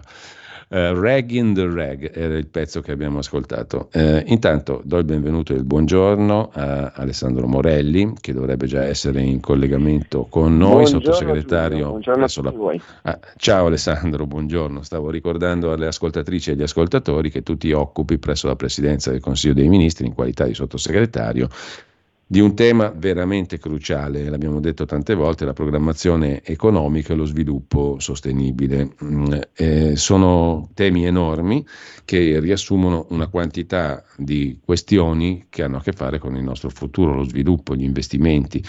E lascio a te eh, di illustrarci l'agenda di questa settimana, le cose di cui ti stai occupando e quelle che reputi prioritarie, perché ce ne sono veramente tante. Beh, chiaramente diciamo che noi possiamo dare una lettura rispetto a quanto sta avvenendo, la protesta dei trattori che viene definita così, ma chiaramente una, eh, diciamo una punta dell'iceberg eh, di una situazione che finalmente, di un nodo, di un grande nodo che finalmente sta venendo a pettine. Quindi a parte eh, diciamo, la cronaca rispetto alle proteste legittime, non legittime, poi ognuno eh, faremo eh, e farà le proprie valutazioni, eh, rimane il eh, fatto profondo. Eh, finalmente una intera categoria, e di questo insomma, dobbiamo eh, sicuramente fare cenno, cioè che gli agricoltori stanno dimostrando di essere ancora una categoria unita nella quale ci sono delle, diciamo delle direttrici che vanno direttamente a eh, difendere alcuni interessi che non sono, in questo caso sono interessi di settore abbastanza evidente, ma che parlando di agricoltura e di cibo chiaramente hanno delle ripercussioni sulla eh, salute e sul benessere di tutti. Ma attenzione, voglio fare riferimento proprio al, al fatto che oggi stiamo parlando eh, di questo importantissimo settore, eh, ma tutti i settori che vengono toccati eh, dagli interessi europei hanno anche eh, degli interessi generali. Pensiamo al settore dell'automotive che eh, verrà pesantemente colpito, già oggi lo è, lo leggiamo, lo vediamo con le cronache economiche e anche politiche di conseguenza riguardo al caso Stellantis eh, per quanto riguarda il bando dei motori endotermici entro il 2035. Insomma, io mi auguro che questo, eh, questa grande protesta, non la voglio chiaramente ridurre eh, a un granello di sabbia, eh, la grande protesta dei, degli agricoltori, ma possa essere quel granello di sabbia che finalmente eh, diciamo, riesce a interrompere il giro di questo grandissimo ingranaggio che appunto è questo New Deal europeo che è una vera e propria follia nei confronti della, eh, delle, della realtà socio-economica e industriale di tutta Europa. Eh, ribadisco, oggi si parte eh, dagli agricoltori, domani eh, saranno altre categorie, purtroppo eh, appunto non c'è più eh, nell'ossatura europea, nella socialità europea e questo lo dimostra eh, il fatto che si è arrivati solo oggi, eh, toccando gli interessi diretti degli agricoltori, alla prima grande reazione di popolo, perché stiamo vedendo non ci sono bandiere di partito, non ci sono indirizzi di questo o di quell'altro ehm, eh, politico che eh, diciamo, ha dato la stura all'inizio di questa protesta, ma di fatto è stata una protesta partita al basso.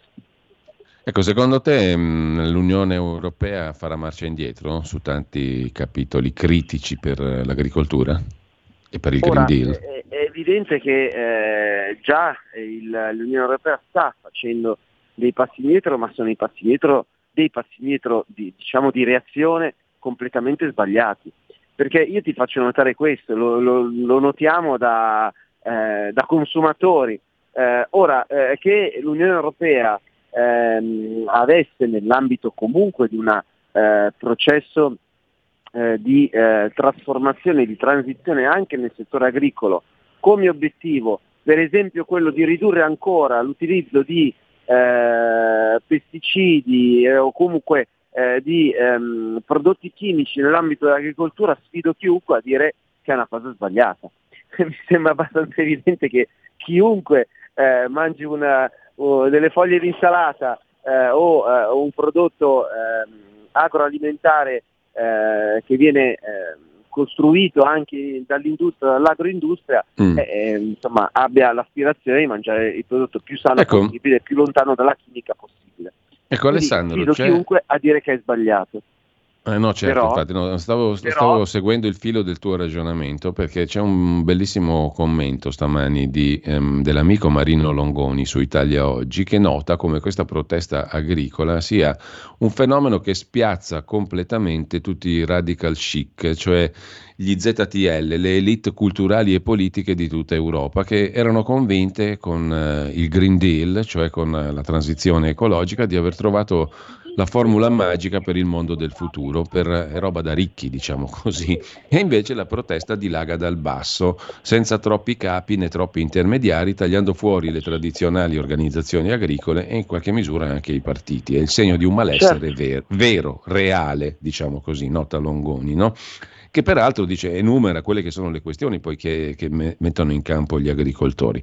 Non c'è solo la questione della politica agricola comune, la PAC, sulla quale era nata l'Europa e che è diventata sempre più striminzita, con sempre meno risorse, ma ci sono anche questioni molto, molto importanti, come i regolamenti produttivi e sanitari di paesi del terzo mondo eh, ai quali si è spalancato il mercato. Noi importiamo da paesi dove le regole sanitarie, produttive e sindacali sono oscene, se, se mai esistono, e magari non ci sono nemmeno. Eh, e, anche l'aspetto sanitario e di sicurezza del cibo che importiamo non è da poco.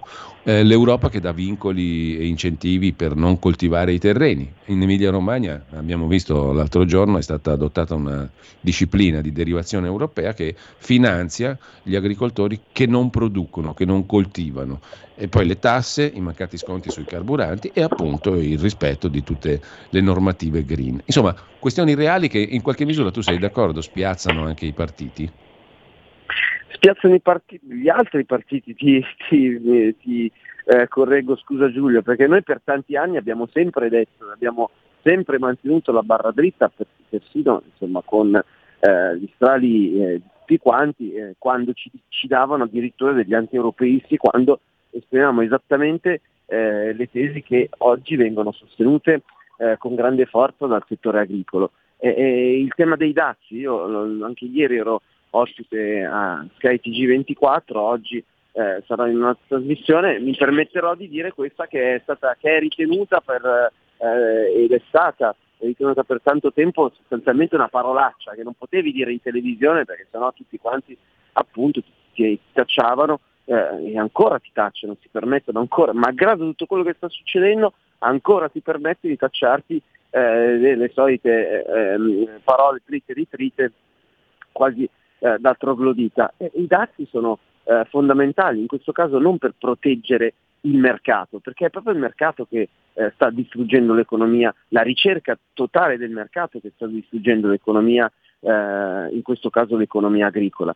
Non c'è nessun interesse da parte dei paesi del nord, che in particolare dei paesi del nord, che evidentemente sono eh, per ragioni eh, geografiche eh, sono eh, meno propense alla produzione agricola eh, non c'è nessun interesse da parte loro di difendere la produzione agricola, loro devono puntare sul mercato, più è libero il mercato più si possono fare scambi, più loro possono chiaramente avere, eh, far vincere i loro interessi eh, macroeconomici, ma questo non, non, c'è, non, c'è, bisogno del Nobel per l'economia per, per, dircelo, è un dato oggettivo, è un dato di fatto.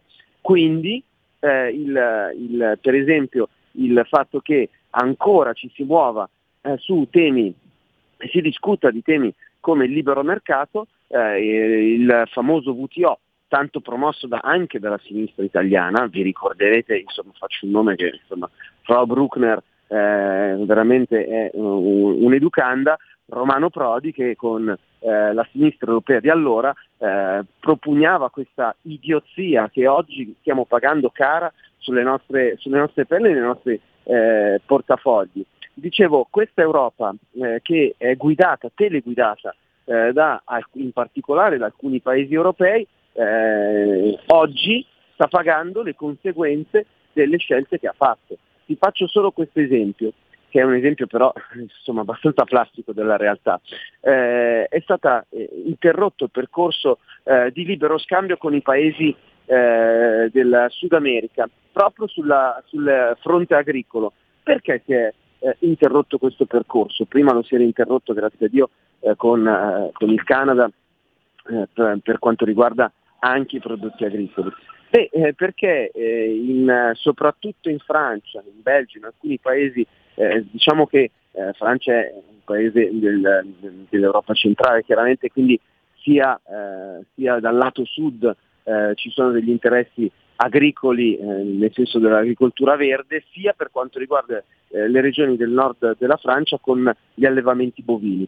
È evidente che aprire il mercato alla, in questo caso ai prodotti dell'agroindustria e quindi anche al eh, alla carne bovina, eh, avrebbe creato un grosso problema proprio a questi enormi allevamenti che sono situati soprattutto nel nord della Francia e in altri paesi limitrofi. E, e, quindi, e quindi alla fine si è interrotto questo percorso. Io dico per fortuna, però eh, diciamo che è stato dal, dal nostro punto di vista noi possiamo dire solo per fortuna perché non siamo riusciti a interrompere questo percorso prima fino a che i francesi e altri paesi eh, del centro Europa, nord Europa non si sono accorti che eh, sarebbero stati toccati i loro interessi. Quindi eh, diciamocela tutta, grazie a Dio è finito il percorso di Timmermans come vicepresidente, Timmermans era uno della, eh, diciamo delle, dei geni che hanno portato eh, con più forza avanti il Green New Deal. Certo è che adesso il percorso deve essere un percorso complicato di revisione di questa, eh, di questa politica europea che deve passare evidentemente per le elezioni del 9, del 9 giugno prossimo perché francamente eh, spero che eh, gli italiani per primi si siano finalmente accorti di quanto sta avvenendo. Allora, se qualcuno vuole intervenire su questo tema, lo sentiamo allo 02 92 94 7222 346 6427 756 per chi vuole intervenire tramite i WhatsApp, come Ambrogio che dice la marcia indietro dei burocrati europei capeggiati dalla baronessa von der Leyen è una mossa elettorale. Se questa gentaglia verrà rieletta, altro che marcia indietro, completerà il disegno di distruzione. Che ne dici? Ah, ehm, condivido, condivido pienamente. Eh, questa è semplicemente una mossa elettorale. È evidente che reazio- una reazione così forte probabilmente non era neanche attesa a così pochi mesi eh, dalle, prossime, eh, dalle prossime elezioni. Tra di noi ci possiamo anche dire, forse siamo anche stati abbastanza fortunati che eh, questa, queste iniziative vengano, siano state intraprese proprio in questo periodo che notoriamente è un periodo diciamo, eh, di eh, scarso lavoro impossibile quando si parla eh, chiaramente di agricoltura e eh, di manutenzione della terra e degli allevamenti perché si sa eh, le, le, vacche producono latte 365 giorni all'anno e non hanno on off e non puoi spegnerle tanto quanto eh, gli altri tipi di allevamenti. Però oggettivamente questo è un periodo dell'anno eh, dove eh, per quanto riguarda soprattutto l'agricoltura verde, come l'ho definita, eh, probabilmente eh, c'è un po' più di libertà e questo ha permesso indubbiamente a migliaia di eh, agricoltori eh, appunto di scendere in piazza.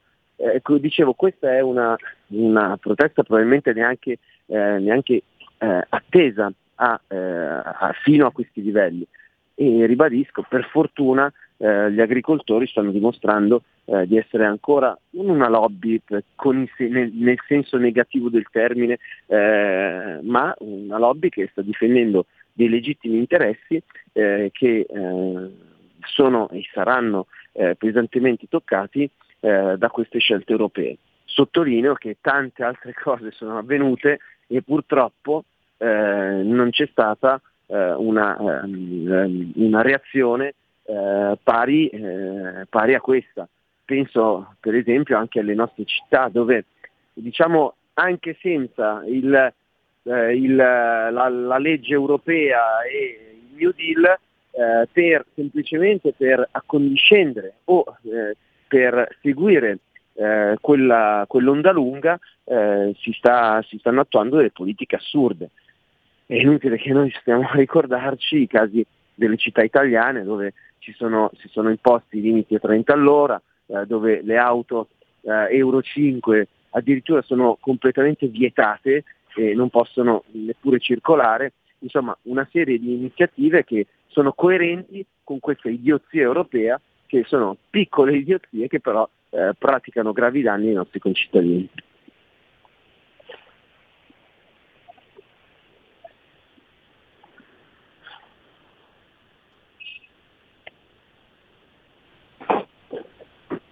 Giulio. Ecco, eh, sì, ci sono, scusami, avevo tenuto il microfono inavvertitamente chiuso. Ti stavo chiedendo, Alessandro, perdonami, ehm, la Lega ha presentato con il capogruppo Molinari in primis l'emendamento per ripristinare l'esenzione IRPEF per gli agricoltori, scaduta nel 23, e il governo pare che abbia fatto propria questa richiesta, ha chiesto di accantonare l'emendamento per fare una nuova proposta. Eh, sostanzialmente quindi si va in questa direzione per quanto riguarda una declinazione tipicamente italiana della questione. Ora eh, sì, questa è l'indicazione che il governo e la maggioranza eh, hanno, stanno intraprendendo, eh, mi auguro che chiaramente si possa fare il più possibile, ricordo che eh, proprio per andare incontro alle esigenze del settore eh, il governo italiano ha già messo in atto una serie di iniziative, eh, penso ai miliardi in più da 5 a 8 nel PNRR proprio dedicati al settore agricolo, 300 milioni dedicati alla eh, sostegno della transizione, insomma una serie di iniziative eh, molto importanti, compresa il tavolo sulla, eh, sulla siccità che eh, mi auguro di poter convocare nel più breve tempo possibile perché purtroppo come vediamo eh, la situazione ehm, sia dal punto di vista ehm, della pioggia che climatica in generale eh, diciamo non, è, non ci dà dei buoni auspici per la prossima primavera chiaramente sul fronte della, eh, della gestione dell'acqua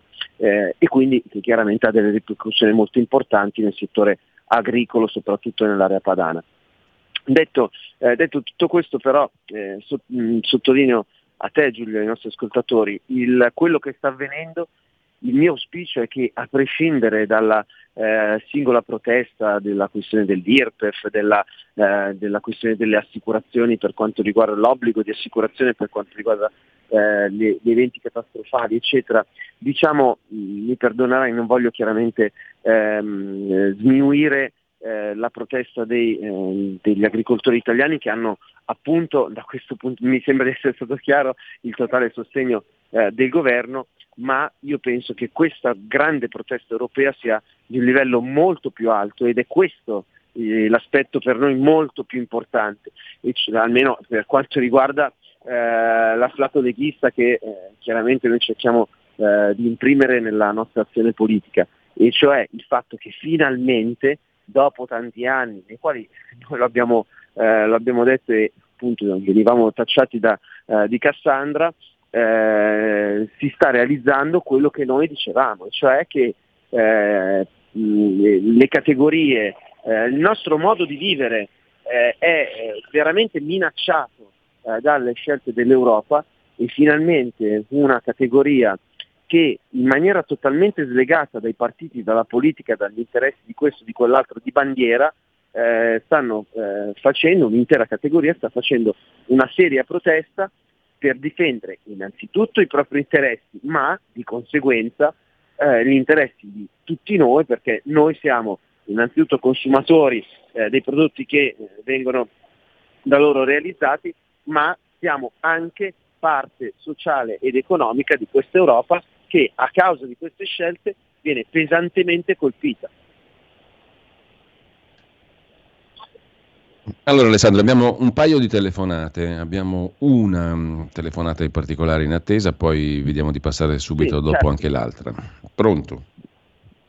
Sono Gianni da Genova, ciao Giulio, un abbraccio e un, un saluto cordiale a Alessandro. Buongiorno Gianni. Il, il discorso importante è da cercare di fare quei punti che sono sempre stati nel, nel DNA della Lega e a Firenze, eh, eh, a Firenze erano stati ben eh, diciamo così, elaborati con il gruppo di identità e democrazia e eh, mi raccomando cercare di creare la possibilità che è difficilissima da liberarci dal vincolo esterno che sono gli Stati Uniti d'America, Nato e compagnia cantante e, purtroppo il vincolo regio quirinalizio che abbiamo visto la cosa del premierato, premierato, premierato ma quello che fa sempre danno poi è il Regio Quirinal, che ci vanno gli Elkan, tutti gli imprenditori che sono prenditori, che hanno distrutto lo Stato italiano a discapito ecco, dell'economia Gianni, grazie. In effetti questa visita di Elkan al Quirinale era interessante, Alessandro, stamattina. Eh? Quirinale, poi il ministro Giorgetti, poi il capo dei il, il, il eh, generale dei carabinieri, poi l'ambasciatore statunitense, insomma tutti tranne Meloni. Beh, eh, sono dei messaggi chiarissimi che vengono lanciati nei confronti eh, in generale del governo e eh, dell'azione che stiamo compiendo. Ora è evidente che c'è qualcosa che non va eh, se appunto eh, il criticato peraltro presidente eh, di Stellantis sceglie di fare questi incontri e soprattutto dalla Presidenza della Repubblica in questo caso viene, eh, viene accolto in maniera così, eh, così, plateale. Perché dico questo? Perché eh, come eh, noi da cittadini possiamo notare, eh, magari cittadini un po' più attenti in quanto il nostro lavoro è anche quello di leggere i giornali. Ieri Giulio non possiamo non aver notato per esempio che di fronte ai 2000 e passa eh, richieste di ehm, sospensione del lavoro per un mese per eh, appunto dipendenti Stellantis, eh, due quotidiani, casualmente due quotidiani si siano completamente dimenticati di dare la notizia e guarda caso sono, questi quotidiani sono stati Repubblica e La Stampa che eh, come sappiamo oramai è abbastanza noto sono, ste- sono, dell'editore che è lo stesso presidente della Fiat, eh, scusate, della, di Stellantis. Quindi diciamo che eh, la dicotomia, la spaccatura è abbastanza evidente. Eh, questo governo è un governo che chiaramente sta facendo delle azioni che eh, possono dare molto fastidio rispetto a degli interessi generali, a quelli a cui facevo riferimento, alla, alla grande economia, ma più che economia vera legata all'industria, alla vera e propria finanza. Oggi abbiamo un settore primario, quello dell'agricoltura, eh, che è in piazza, eh, la finanza chiaramente è un altro mondo. Eh, mentre i nostri agricoltori sono a eh, manifestare in piazza al freddo, sul trattore, eh, creando chiaramente anche dei disagi. Anche a me è capitato di eh, rimanere bloccato eh, con l'auto mentre andavo perché c'era la protesta dei trattori e quindi fare delle manifestazioni, e noi leghisti le conosciamo abbastanza bene in questo periodo al freddo eccetera, la, l'unica vera manifestazione che eh, ha fatto in questo caso il Presidente di Stellantis è andare al Presidente della Repubblica. Ecco, diciamo che questo qualifica subito e anche qui rende in maniera plastica qual è il livello della protesta. La protesta di base della, della gente, delle persone che vedono minacciato il loro futuro e il futuro anche nostro, per eh, appunto indirettamente, e la protesta eh, di un, uh, sicuramente di uno dei campioni della finanza, mon- della finanza mondiale eh, che non va in piazza a lamentarsi, va dal Presidente della Repubblica. Eh beh, mm, canali privilegiati. Noi dobbiamo salutarci qui adesso, Alessandro, perché mm, eh, dobbiamo mandare un piccolo brano. Poi abbiamo la rubrica del neodirettore Giovanni Sallusti alle 9.30, liberamente, il suo punto su uno dei fatti del giorno. E poi avremo l'intervista di Antonino Danna a Felice Manti sul nuovo libro Olindo e Rosa dedicato alla strage di Erba. Io ti ringrazio, ringrazio Alessandro Morelli, buona giornata Alessandro, buon lavoro. Grazie a te Giulio e buon ascolto a tutti i nostri amici. E ci salutiamo qui, come vi ricordo poi avremo il, la rubrica uh, Liberamente di Giovanni Sallusti e a seguire potete ascoltare una interessante conversazione con il collega Felice Manti su, anche sul ruolo dell'informazione che attraverso la vicenda della strage di Erba eh, viene messo in luce come un ruolo estremamente critico, lo sentirete tra poco. Buona mattinata a tutti.